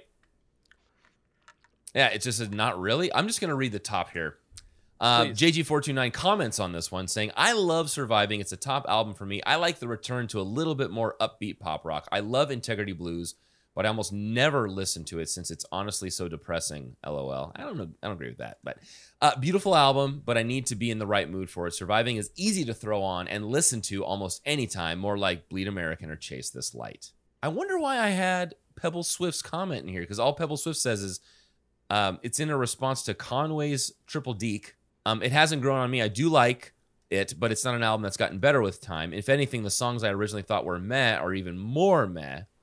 And then Pebble Swift's response was not really. I think songs like 555 and Congratulations are great, but I really never uh, gained as much appreciation for it like uh, Integrity Blues. IB feels far more cohe- cohesive than Surviving. So, um, Oh, you know what? I had the I had the wrong thing here. There was another comment or another opinion post from four months ago from Horizontal Beauty. Does anyone else feel this way about Integrity Blues and survive surviving?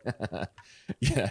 Um, I listened to Integrity Blues recently, and after listening to Surviving, it almost feels like the conclusion to every album before it. You are free and sure and certain, uh, especially feel like an end of sorts. The album as a whole has the feel of goodbyes to me, like this was meant to be their last album or they would split up after its release. The next album, Surviving, felt like a revival. It felt like it was basically saying, This is us better than ever to me.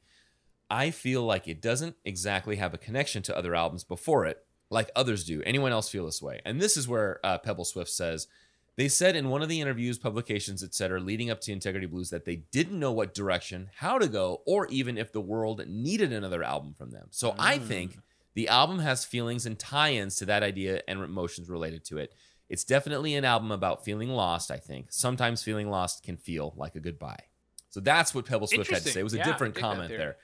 Um, and then also same thing, same comment, or I'm sorry, same post, different comment. Adams Rocket one two three four said, "I've written about this before, but in my head, and is no way confirmed or hinted in any way, just me having fun with their art. I see surviving as the conclusion of the trilogy of Damage, Integrity Blues, and then Surviving. Damage and IB seem related thematically, and Surviving is the conclusion. You can even make a little story out of it. It mostly works. This is just me having fun as a fan and not really telling anyone what to think." So I guess more commentary on the album as a whole, but some some things to pull from that to glean from their commentary there. So that's what I had for a community. I dig it. I have one last piece for community, and it's from our boy Frank D. Frank D three forty six posts his surviving results. I believe he was maybe our first voicemail where Frank D was not exactly thrilled with the way that Survivor is run, in that he felt that uh, certain songs should be. I, I- remember he had a very specific like sort of statistics way of going about it and he felt that doing a poll would uh, garner a more true fan reaction to an album that had been just released and he posted the results december 7th 2019 uh, and here is how the album was ranked then based on the poll versus the surviving Number one, 555. Number two, Delivery. Number three, Surviving. Four, Criminal Energy. Recommit. I'm giving it the tiebreaker due to more first place votes. Congratulations. All the way stay. Diamond. One mil. Love never. And uh, I think that two years on now, I think that's a fair Yeah. ranking of the record for sure. He was right. Uh, so I did want to. I, I wanted to circle back round to Frank D and his surviving poll versus the uh, Survivor uh, thing. So we have. I I have two live videos of this, uh, or live performances of this. Okay. The first is a board recording. I don't know where I got this, Justin. Uh, I'm just gonna send you a link to Got it. it. Okay, I'll take it a look sounds at it. Sounds really clean. It's really Ooh, good. And then I will play the these. one of the more recent versions of the song. Okay, here we go. This is that uh, the one that we happened upon. I don't know where it came from. Yeah, no idea. Let's just roll with it while we have it with us. Here we go. Ooh, I'm getting chills. Mmm.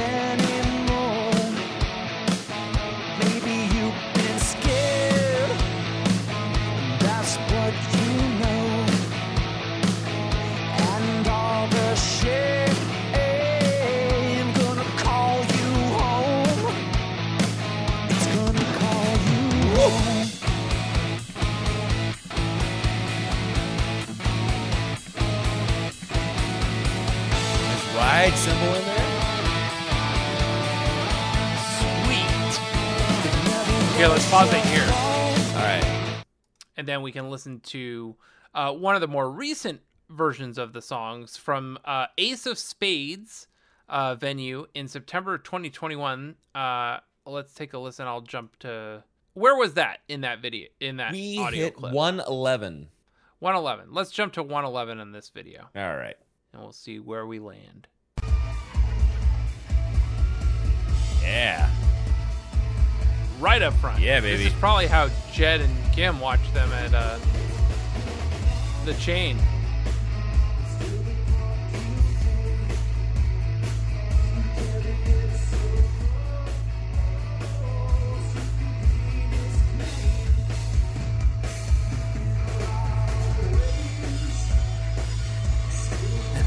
Rick having a good time.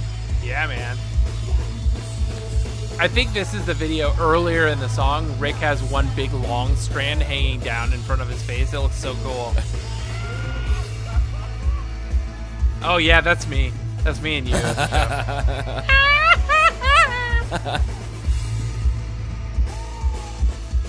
oh yeah, look at Tom get. Oh, get down.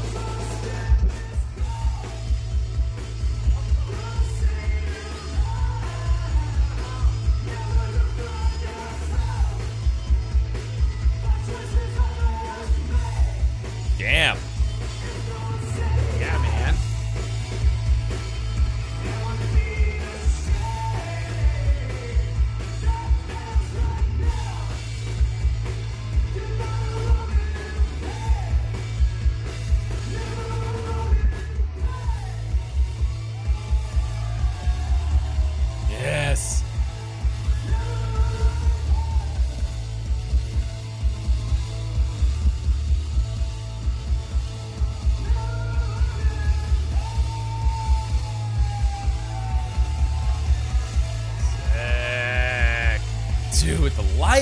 Everything. What an epic We're ending to this it. song. We're doing it. We're really doing it. Doing it. ah,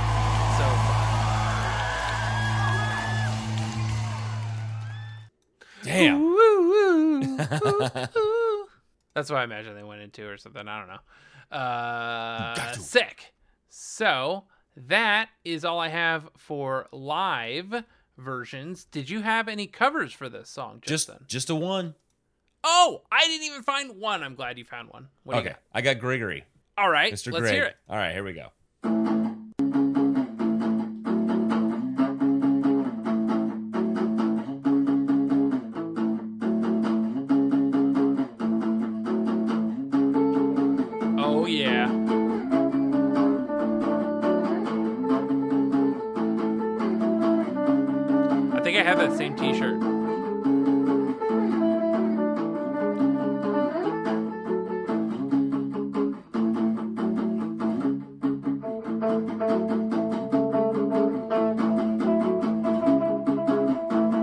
Think I remember when he got that Squier.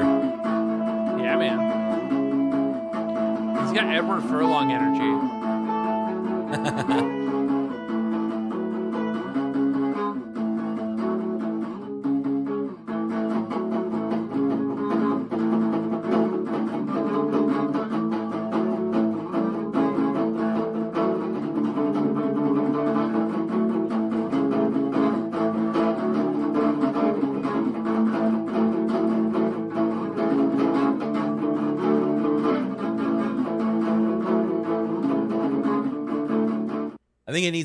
Now, what did we talk about pickup wise? What's the one by the neck versus the one by the bridge?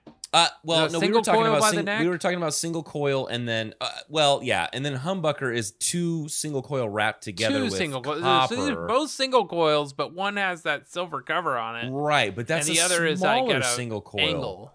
I think I think Telecast It's a half coil. Then that's what they say. is, is I no. I think Telecasters have a different type of single coil pickup that make them give them a little bit more twang. Um, ah, but you're right, that is a single coil, and uh, gosh, I wish I could. but and, and he's got a bridge pickup too. yes, yeah, you're right. So we should have like a, Well- a three channels at least on that thing. Surviving Jimmy Eat World cover, both parts. I love it. Yes. Um, so what do you think I mixed it with? oh my gosh. Well, I To create the most Justin cover I could think of. Is this was this my original second favorite band until uh, Jimmy rolled shoved them out of the way? I love this song. Taylor's work on the ride cymbal on this is so good.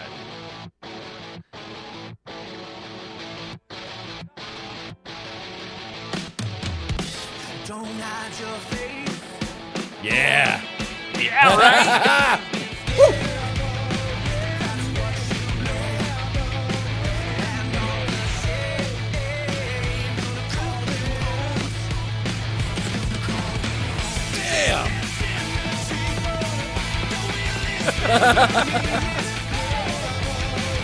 Very classic rock sounding. Yes.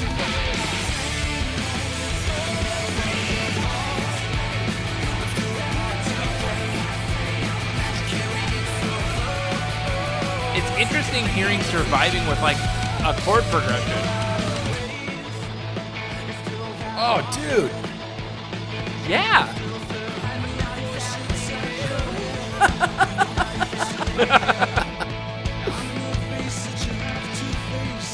oh, the drums just going crazy.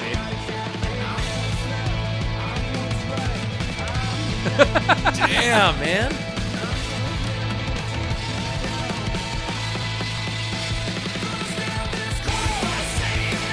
Oh, dude. This is great. Holy shit.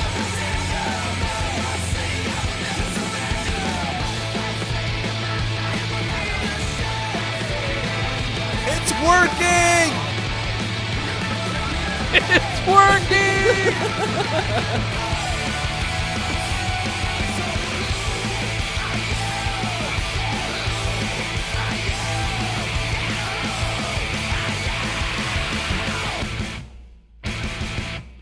Oh man. I That was really, really cool. good." Justin probably has to change pants. Be right back. Holy shit, man. Yeah. Surviving Pretender. Yeah. Yeah, it's pretty interesting hearing the song surviving with a chord progression because it doesn't matter where the progression goes. it's not dictated by anything but a note. Right. So it, it, it works. Um, so yeah, I thought that was kind of cool. And I went there. I- don't know like why the Pretender specifically, but I was like, I don't know. I, I guess it was that arena rock sound. Yeah, it that- definitely has that. yeah. Um, so I thought it would be a cool mix. I love that song. Uh, and uh, and yeah, I, I love how much like Zach versus Taylor like that felt like. Yeah, no kidding. like it was really like Taylor just hitting the four on the floor while Yeah. Zach was Go, just going go, nuts. go, like it's so good. yeah. Oh damn, good find or good good creation. Thanks, man. So Justin, what are your final thoughts on the song "Surviving" from the album "Surviving"? Before I get we get into our interview for this episode. I was happy to revisit it. Like I said, I I don't I don't think I chose to listen to this album recently, even though the my counts were as high as 42 on this one.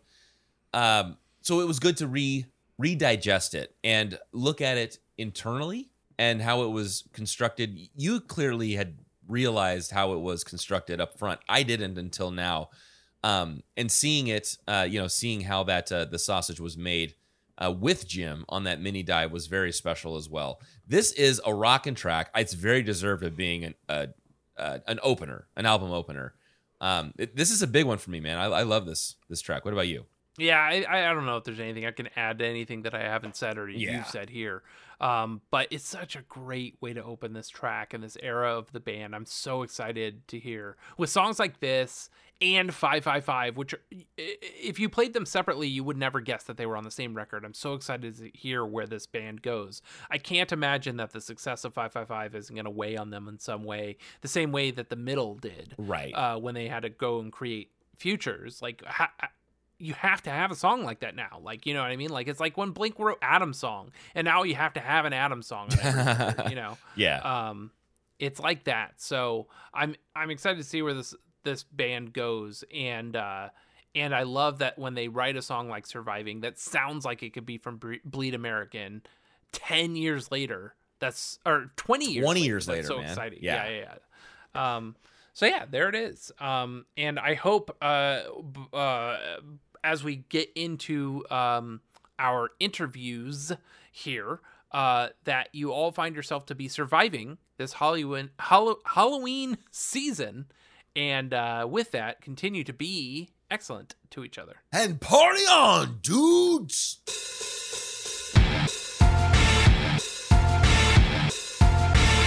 Welcome to our patrons, our friends. Uh, you guys were chosen, well, chosen right by by Jim himself, but also before that, you guys had a couple of awesome experiences with the band. I mean, stuff for the books, so memorable that we'd love to hear, um, you know, in in detail what you can about uh, those two evenings that you got to spend with the band and maybe a specific member. So, um, with us today or this evening, we have Kimberly and Jed joining us um, to share their amazing story that they shared on the Discord, and then uh, you know it was just kind of passed around and Uh, read through it a few times in a very exciting, um, in a, a very exciting series of events. So, um, would either one of you like to start off this amazing story? Do you guys do nose goes? I'm Judd. You started off nose goes. Oh, Kimberly, I was, I was, I was gonna say that that you should go because you really like you did all the hard work putting together those signs and everything. But uh, yeah, so um, I do apologize for my uh, voice for everyone because I am still really rocking that that husky, sexy. I sang at two concerts in a row voice. For, so enjoy. Um, yeah, Kim, I, I feel like you really you set the scene with your uh, with your arts and crafts project ahead of time because that really that really I think sold it. I should I should read the. Uh, let me get the picture. I can read what I wrote. Um, yeah. So right. What what day? Okay. So Thursday. Well, backstory. Jed and I actually met before, so that's a little less risky flying to California to hang out with somebody that you've at least met once. Um, we met in Denver and had a beer together back in the spring. Yeah. So I was at work and we uh, were talking. We are like, we're going to be there Friday. It's, it's impossible for us to be in LA on Tuesday to pick up these physical tickets. Um, yeah, I went on what was it, TaskRabbit at one point, trying to pay some guy to stand in line. Yeah, wow, you were you were looking for those tickets. And that would have been over two hundred dollars to have him stand in line, and then I didn't know if it would work because he needed will call in a name, and I was like, oh, I don't think he can get Jed and I both in, so we bailed that, and then I was like, Jed, we're gonna we're gonna stand outside with these signs. Um, here, I'll just read the Jimmy Eat World one. I made a Taking Back Sunday one too because I felt like we had to pander to both fan bases. Oh, but yeah, yeah, yeah, for sure. um, so the the Jimmy Eat World one said, uh, "Congratulations uh, on your tickets. We came all the way from Ohio and Colorado because we're feeling lucky. You and I could go to this concert. Do you have an extra? We have Venmo, Venmo and PayPal. Uh, and then I made, I like, yeah, Jed had, held the uh, Jimmy World one, and I hold, held the Taking Back Sunday. I brought these annoying like Christmas lights, little twinkly lights. Wow. She had a Um, Bluetooth speaker. we had a whole playlist Wow. ready. Yeah. Oh my we- goodness. It, it was the whole thing.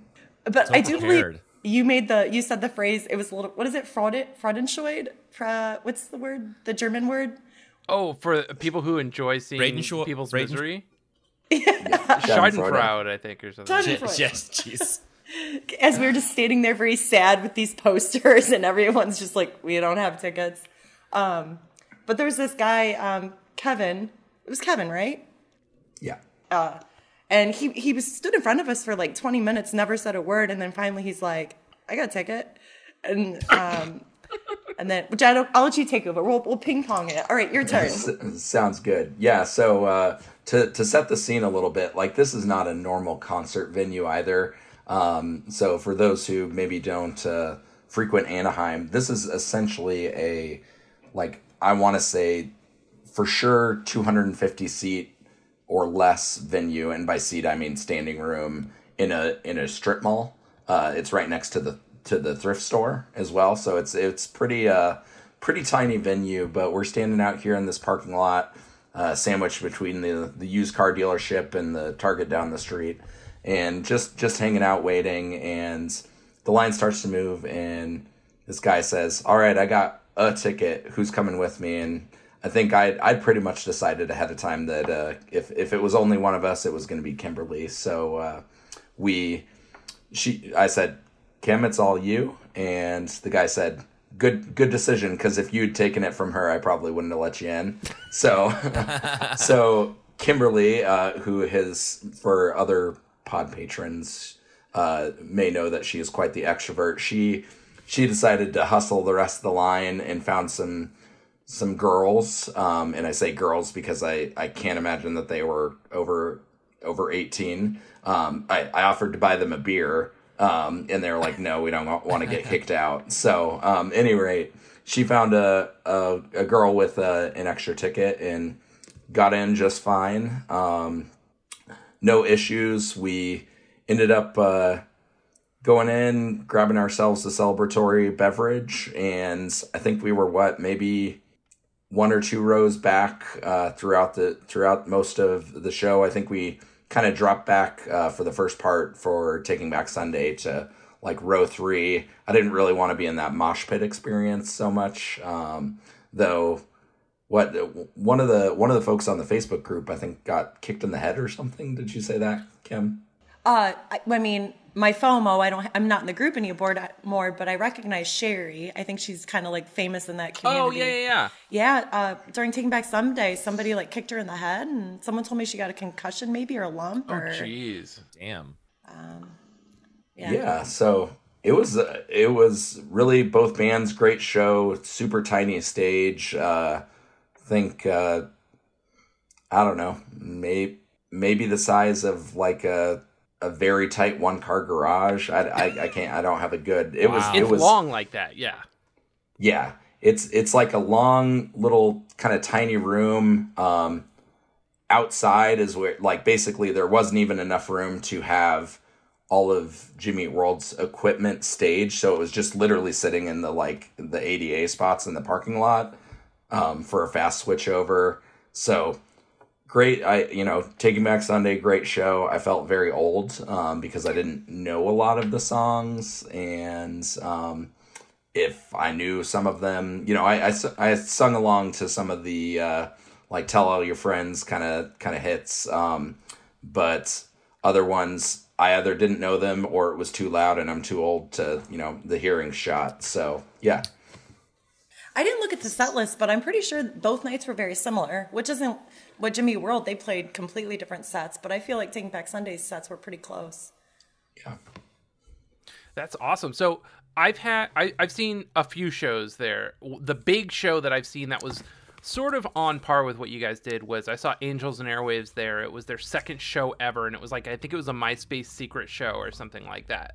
And uh, and the coolest thing is we were just like you. We were right up at, up front, and the difference at a show like this versus another show no matter how small, even the glass house, is there is no pit section. There's no security gap. You are like I remember uh, Doug, uh, who actually recently passed away, but uh, Tom's guitar tech is taping down his pedal board, and he tells us uh, as we're standing there, he's like, "If you touch this." It will be the shortest show you've ever seen because it's just there. There's no, there's no like personal space. There's no gaps, and I assume it was the same uh, at that show. There were no security personnel between the band and the audience or anything. Correct. Yeah, I I think they had a few folks posted up front uh, for when the uh, evidently the it must be kind of a, a famous saying for the for the venue because there I saw some shirts later on that said like no crowd surfing, no moshing. Um, but there was definitely a little bit of a pit feel for Taking Back Sunday and some crowd surfing going on. So there were I want to say one or two guys up front to kind of return people back to the audience Yeah. once they got on stage. But yeah. Man, what a crazy show! And so, uh, in terms of, uh, let's talk about the set list. Uh, deep cuts only. What a great set! I made a playlist of it, and there were some mods to the screenshots that got uh, or the pictures that got shared on social media. Right? They didn't play the set list that got posted. They swapped out a song. Can we talk about the set list a little bit? Yeah. Admittedly, I mean, I maybe I can't call myself a fan because I don't really listen to anything from Static Prevails. And then the first song came on, and I looked at Jed. I'm like, "Am I even a fan? What is this?" um, but I I knew everything else. Um, Listen to that episode. I'm a fan of that song. um, yeah, go. I I don't know, Jed. Why don't you ping pong it to you? What do you think of that set Yeah, list? I mean, it was it was really cool. We heard some uh, some new stuff. Uh, so Kimberly's talking about uh, what I would say to you now, or what would I say to you now, depending on you know which iteration of uh, liner notes you're reading. Um, but I think we also heard "Softer" for the first time in quite some time. I'm uh, I'm cheating over here a little bit now off of uh, Setlist.fm. Um, got a got I would say a pretty darn good rendition of like short version of Goodbye Sky Harbor, which isn't super rare, but it was it was kind of nice to hear the what I'll call like the rockin' version uh, to close out the show um, over the longer version from like the Phoenix sessions. It reminded me of that um the iTunes session, like a, the six minute iTunes. Yeah. Yeah. Um, also, as a Clarity fan, it was Clarity heavy, so I was pretty happy about that. Yeah. Yeah. super just some super good good hits i, kn- I know at one point uh, jim got on the mic and you know just kind of said uh, hey if you're coming tomorrow it's going to be a very different set list and that was you know I, I think some good fan service there. Loved loved that part. Um, it was really good to see uh, all five of the guys up there on the stage kind of rocking out. Um, kim uh, i think you got a, a pick or two out of out of the deal um, as well. Well, I got on my phone and like went on Instagram story to text so I can make it big. And so, well, okay, so I wanted, I figured Robin's the extrovert. I can get a pick from him, but I couldn't remember if it was Robin with an I or a Y, and I didn't want to insult him. So I wrote R, R Birdman. like, that's not insulting, calling a man Birdman. Birdman. So, Birdman, can I have your pick? And then Tom like looked at it, and you could tell he's like, what the fuck? I'm like, Birdman, Robin. And then Tom just was like, whatever, you can have my pick. Um, so yeah, Tom ended up giving me his pick. Um, and then I wanted to get a pick for Jed. So at the end, I was like, you know, oh, and he's like, oh, wait, you got one already. I was like, yeah, I did. so I didn't want to try to trick. Um, but then Kevin, the guy that gave me the ticket, who's apparently super generous, when we were out in the parking lot, he gave me a pick that he got from Rick so I could pass that along to Jed. Sick. That's awesome. Man, what a stand up guy, Kev. Mm-hmm. yeah unsung hero of the night Speaking of the the set list, because I know they subbed out "Congratulations," right? Um, right. I feel like I heard Zach start to play it on the drums, so I don't know why they aborted it. According to Setlist FM, there was some technical difficulty. Oh, okay.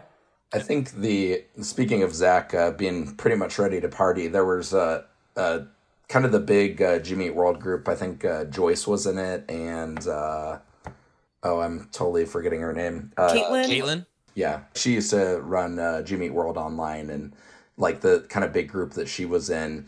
There was somebody who had essentially like a three by five note card that just had caveman written on it. Um, and Zach was like, you know, like Jim was kind of looking at it and he's like, yeah, yeah, we'll see. And Zach is back there like, I, I got it. And he Yeah, starts playing the intro riff for it. Like he's, he's ready to go. But, uh, so I think, uh, if I, if I get a chance to see him here in the, in the next uh, few months, I'll, I'll, I'll, I'll pull that same trick and write caveman on the, the smallest possible piece Oh of paper. I everybody should just find. start doing it until they work it back into the set. Yeah, they just right. work Right. softer back into the set. Let's do it. yeah so that was that was uh, pretty fun too and yeah i mean we got the at least the the first couple notes uh or uh first little bit of the the drum riff for it from from zach and then i think uh everybody else was uh not as into it so And so that is the question, though. Uh, uh, I guess you're meaning the band, but how is the crowd? Because you would assume that it's all super big fans in that they had to go down to either Orange County or to the Chain Reaction if they lived in Orange County twice. Uh, one to get the tickets, and two to go to the show the night before uh, on crazy short notice. Was everybody stoked on the set? Uh, were people confused? you know I, I think everyone was having a good time. I would say it, it did seem to be a pretty good mixture between uh taking back sunday fans and jimmy world fans but i would say uh kind of a group that that knew both or at least knew kind of the the clarity era um bleed american era stuff for sure. So and it, it was nice to hear a few uh few of the newer songs stuff off of surviving and and some of that that stuff as well too just to kind of add some add some new stuff for maybe some of those fans who were you know maybe had seen seen the uh, Jimmy World play there back in the back in the late 90s So then the next day, the day has finally come. Chainfest uh, ha- had been postponed what three or four times at this point, and uh, finally was happening on my birthday of all days. And uh, I just wasn't gonna make it down there. Uh, and and uh, Justin had a camping trip planned. Like we are the fakest of fake fans, uh, having not been at either of these shows. But how was Chainfest uh, compared to uh, Chain Reaction and what time they go on, etc. I was first. I think I might have lost that nose goes there. um, so Chainfest was pretty cool. We got we uh, so we met up with uh, Angela who uh, started slash runs the Discord. Um, met her at the train station, and we happened to uh, luck into picking her up right as Jimmy Eat World was doing their sound check, and the train station was essentially just right outside of that area, so it was cool to That's be able to hear that sound sound check. Um, and then which is went in and- adorable because she loves trains. So to see her like hearing Jim's sound check right by a train, I mean, it was like the best two minutes of her life. And that is no joke. Like Angela stands trains. Yeah, so um, Kimberly, I I think you kind of had a f- had some fun experiences because you had better tickets for sure for uh, Chain Fest. So I don't know if you had any good experiences for with any of the openers that we saw. Um, anything to share there? Well, uh, so there was a, a break. I we got there at, for Anberlin. I do like Anberlin. Probably knew like half of those songs, and then um, I saw Caitlin and Lauren from the night before. So I was like, you know what? I'll just go like sit over by them during Mayday Parade and Circa Survive because I'm not really into those bands. They're great, but I don't really know them. And then so Jed calls me, and I never talk on the phone. So when I see a phone call, I'm like, oh no, what did Jed do? Is he hurt? Did something happen? and I pick up, I pick up the phone and like a little skeptical, and he's like, "Do you want to meet Jim?" And this very like calm voice, and I'm just thinking. So I, I reply, I was like, Jim who? Because who calls somebody asking if they want to meet Jim Adkins in a very monotone. anyway, and he's like, uh, what'd you say snarky back to me? I think something to the effect of you know Jim, the the singer in that band we're here to see. so So I uh like start brisk walking, which I'm a fast walker, so I'm sure that looks like I was running. Um to where he was just hanging out by like essentially like the beer tent, hot dog stands, whatever the concession, um just talking to people. Uh so um Swarms of people, or was it chill? uh no, so chill. Um well Jed, you you okay, ping pong back to you because you had already had your moment when you called me. So how was your moment? my moment was good. So I, I don't think I realized that neither you nor uh, uh, Angela had gotten to meet any of the band before, and so when we when Angela and I were walking over to our seats, I, I recognized a dude who was either Jim or Jim's doppelganger, just kind of chilling, listening to the set, and I'm like, well, mental note, that's that's for sure Jim, um, but didn't want to you know didn't want to ruin his enjoyment of the of the first part of the fest, so uh, once Anberlin was done, we walked up there, and I, I was trying to play it cool because I just wasn't for sure, and you know didn't want to make any promises to Angela. But he was up there chatting with a couple fans. Um, maybe looked like somebody from another band or from kind of the the industry, so to speak. And you know, I was just like, "Hey, you want to want to go say hey?" And ended up getting to say hello, talking a little bit. Um, given how far both Kimberly and I traveled, we were asking when some of the touring was going to make it out our way because those who are keeping track have probably noticed that uh, a lot of it right now is uh, West Coast centric. So uh, yeah, we we ended up saying hey. Uh, I knew we probably wouldn't get anything signed, so I uh, asked him to sign uh, my Jimmy World Taking Back Sunday split that I had brought out because I thought I'd look real cool with it because it's a collector's item. But it sound it sounds like somebody Then they found dead Back stock and we're selling it at the show. yeah, yeah. There's a whole box of them there, so I bought another one because you know who doesn't need 15 of that record. Um, yeah, so ended up meeting him. Super super good dude as as always. Nice to get some awkward photos with him. I, I for whatever reason I, I tend to be awkward in every Jim photo that I've taken. Me and Rick really vibe, but Jim and Jim and I just uh, were uh, like peanut butter and pickles or something. Okay, I, I have a question though for either of you that were so close to Jim. What does Jim smell like? I didn't smell any. Oh, ironically, we're doing nose goes. Nothing. No cologne. Doesn't smell musky. Doesn't smell sweet. I didn't smell anything. Nothing. Okay. All right. That's how we learned Kim has COVID. No, no sense of smell. Um, no, he, uh, yeah, I, I, I, I didn't get anything, but uh, you know, I, I would say from previous interactions, it was nice to uh, meet up with him pre-show versus Yeah. uh, post show because usually he's a little bit, a li- as as A some fans funky. may have noticed, uh, he's he's a little bit of a sweater. So yeah, so that's that's the best I can tell you. So Um, and I try to keep it. I mean, I'm an extrovert, but I when I meet like any famous person, I, I feel like I their time is so limited, and I didn't want to like go on and on and on. So I tried to make it kind of quick. Um, I showed him my tattoo. I'm like, hey, you remember from the Phoenix Sessions VIP, whatever that meet and greet? I was like, I'm the girl with the tattoo. Um, he, he's like, oh, I remember. Who knows if he actually did? But I was gonna say. oh yeah, yeah. if you do, I don't know, 400 of those, do you really remember talking to me for two minutes and 30 seconds? I don't know. Um, but yeah, it was that was delightful. Uh, well, I to speaking of our ticket difference, I had bought mine back in February when I thought it was supposed to be Memorial Day weekend, and the tickets back then were pretty cheap because I think people weren't sure if you know with COVID if it was going to happen or not. And I was like, you know what, I'm going to risk it. I can fly out there on Memorial Day weekend pretty easily. This one was okay. You know, I took a personal day, but um, so I'm I'm glad that I bought my ticket back then because I know I mean they just skyrocketed after it got moved. Yeah. But I I will say my pit experience um, it seemed maybe just the part of the pit that I was at, but it seemed more Taking Back Sunday heavy. Um, I don't I don't know. I was slightly stage left, a little bit a little bit between Jim and Rick, but more towards Jim. Um, still a delightful experience, but I don't know. It seemed a little more Taking Back Sunday heavy.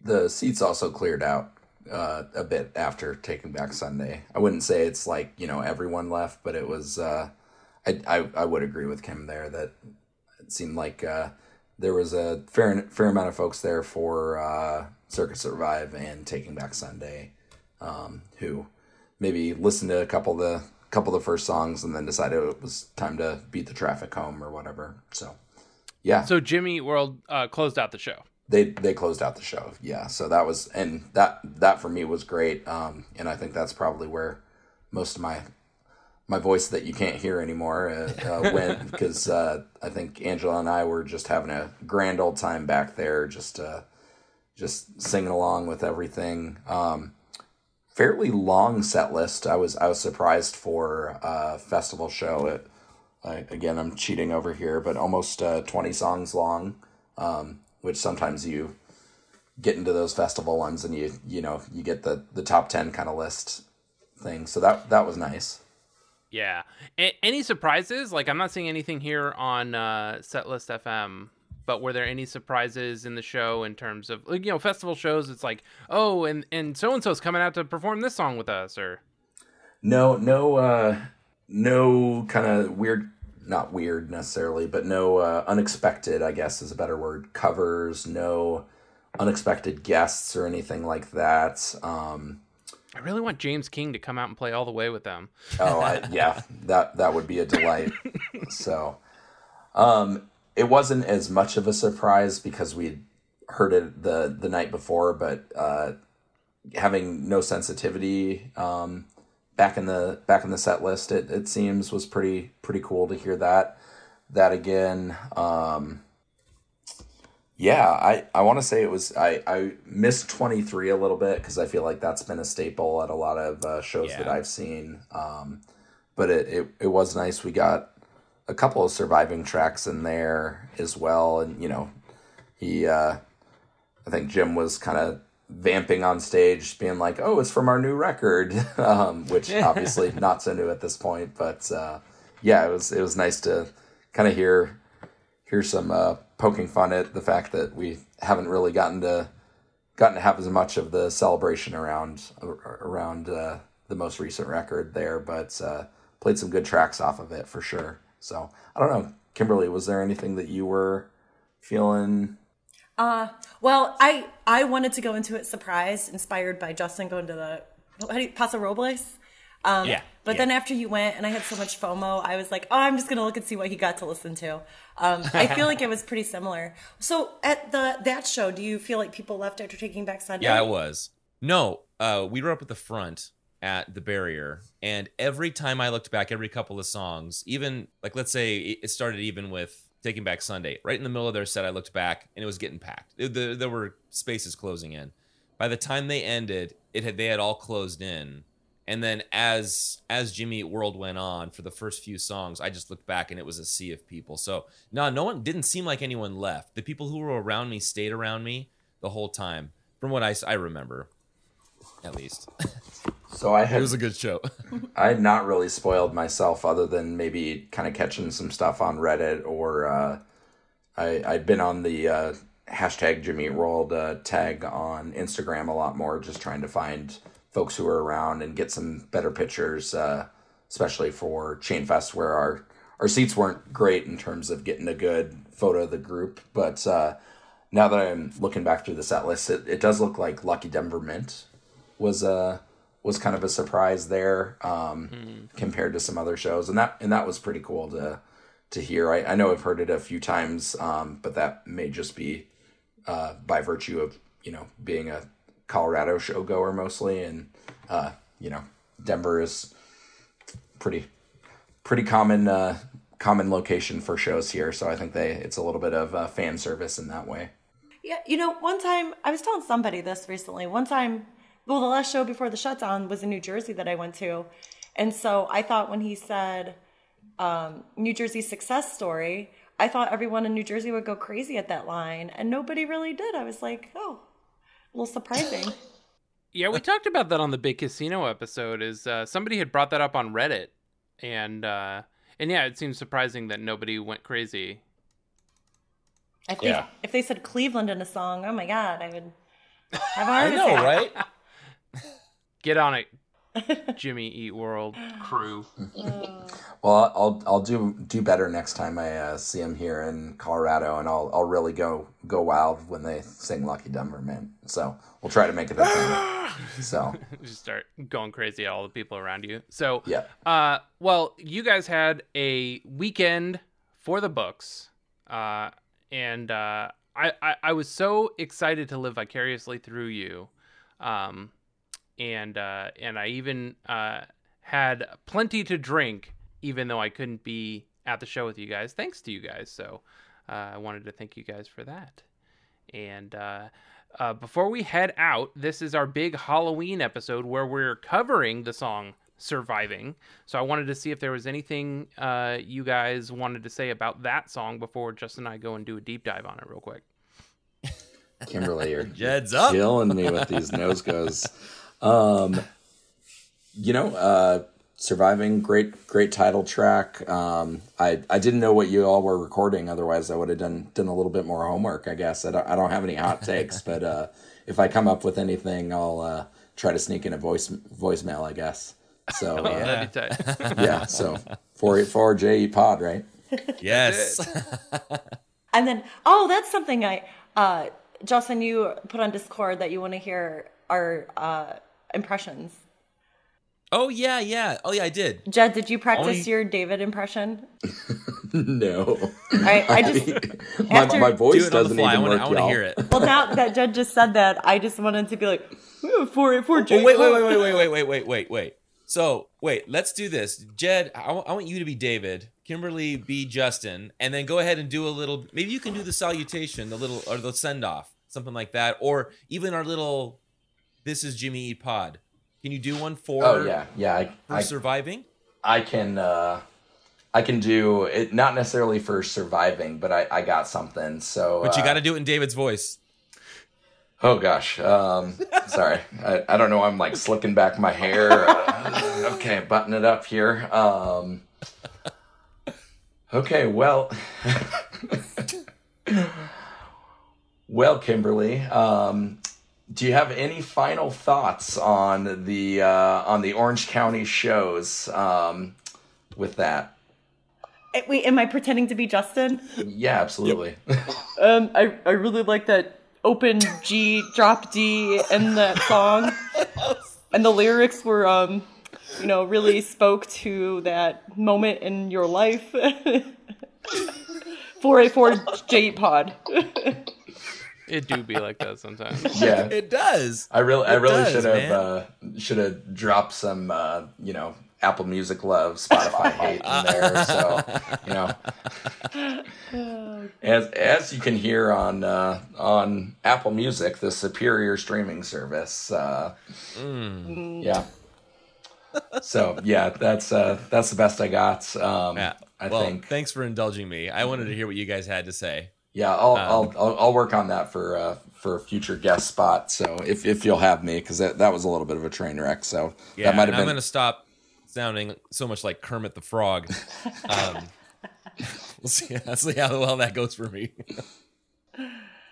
You know, I was telling my husband that, you know, here Jed and I are coming out to California and I was like, what are these two posers? They're not going to the Jimmy the Jimmy pod guys aren't even so one of these days we're all gonna go to a concert together. We'll make it happen. Yes, please. Yep. Maybe uh Yeah. the Greek or something like that now that I know what that is because you guys talk about it. Yeah, I, I will true. say, um, you know, for for anybody who is maybe, I guess some some some parting words of advice for anybody who's feeling maybe a little bit of trepidation or worry about meeting up with some folks from the Discord or the Facebook group. Um, I will say that getting together with uh, both Kimberly and Angela, and even some of the other folks that that we met there at the show, it um, fans always seem to be really good at taking care of each other. Even some of the the mosh pits that I, I mentioned earlier, when they got a little little out of hand, I feel like folks were good to you know get people picked back up, or maybe form a little bit of a human wall to you know save some folks who were maybe not quite ready for the mosh pit. So uh, I, I will say that uh, as as always, uh, Jimmy fans are excellent to one another. Oh, nice. All right. Party on I couldn't dude. figure out how to tie it in earlier. So. Uh,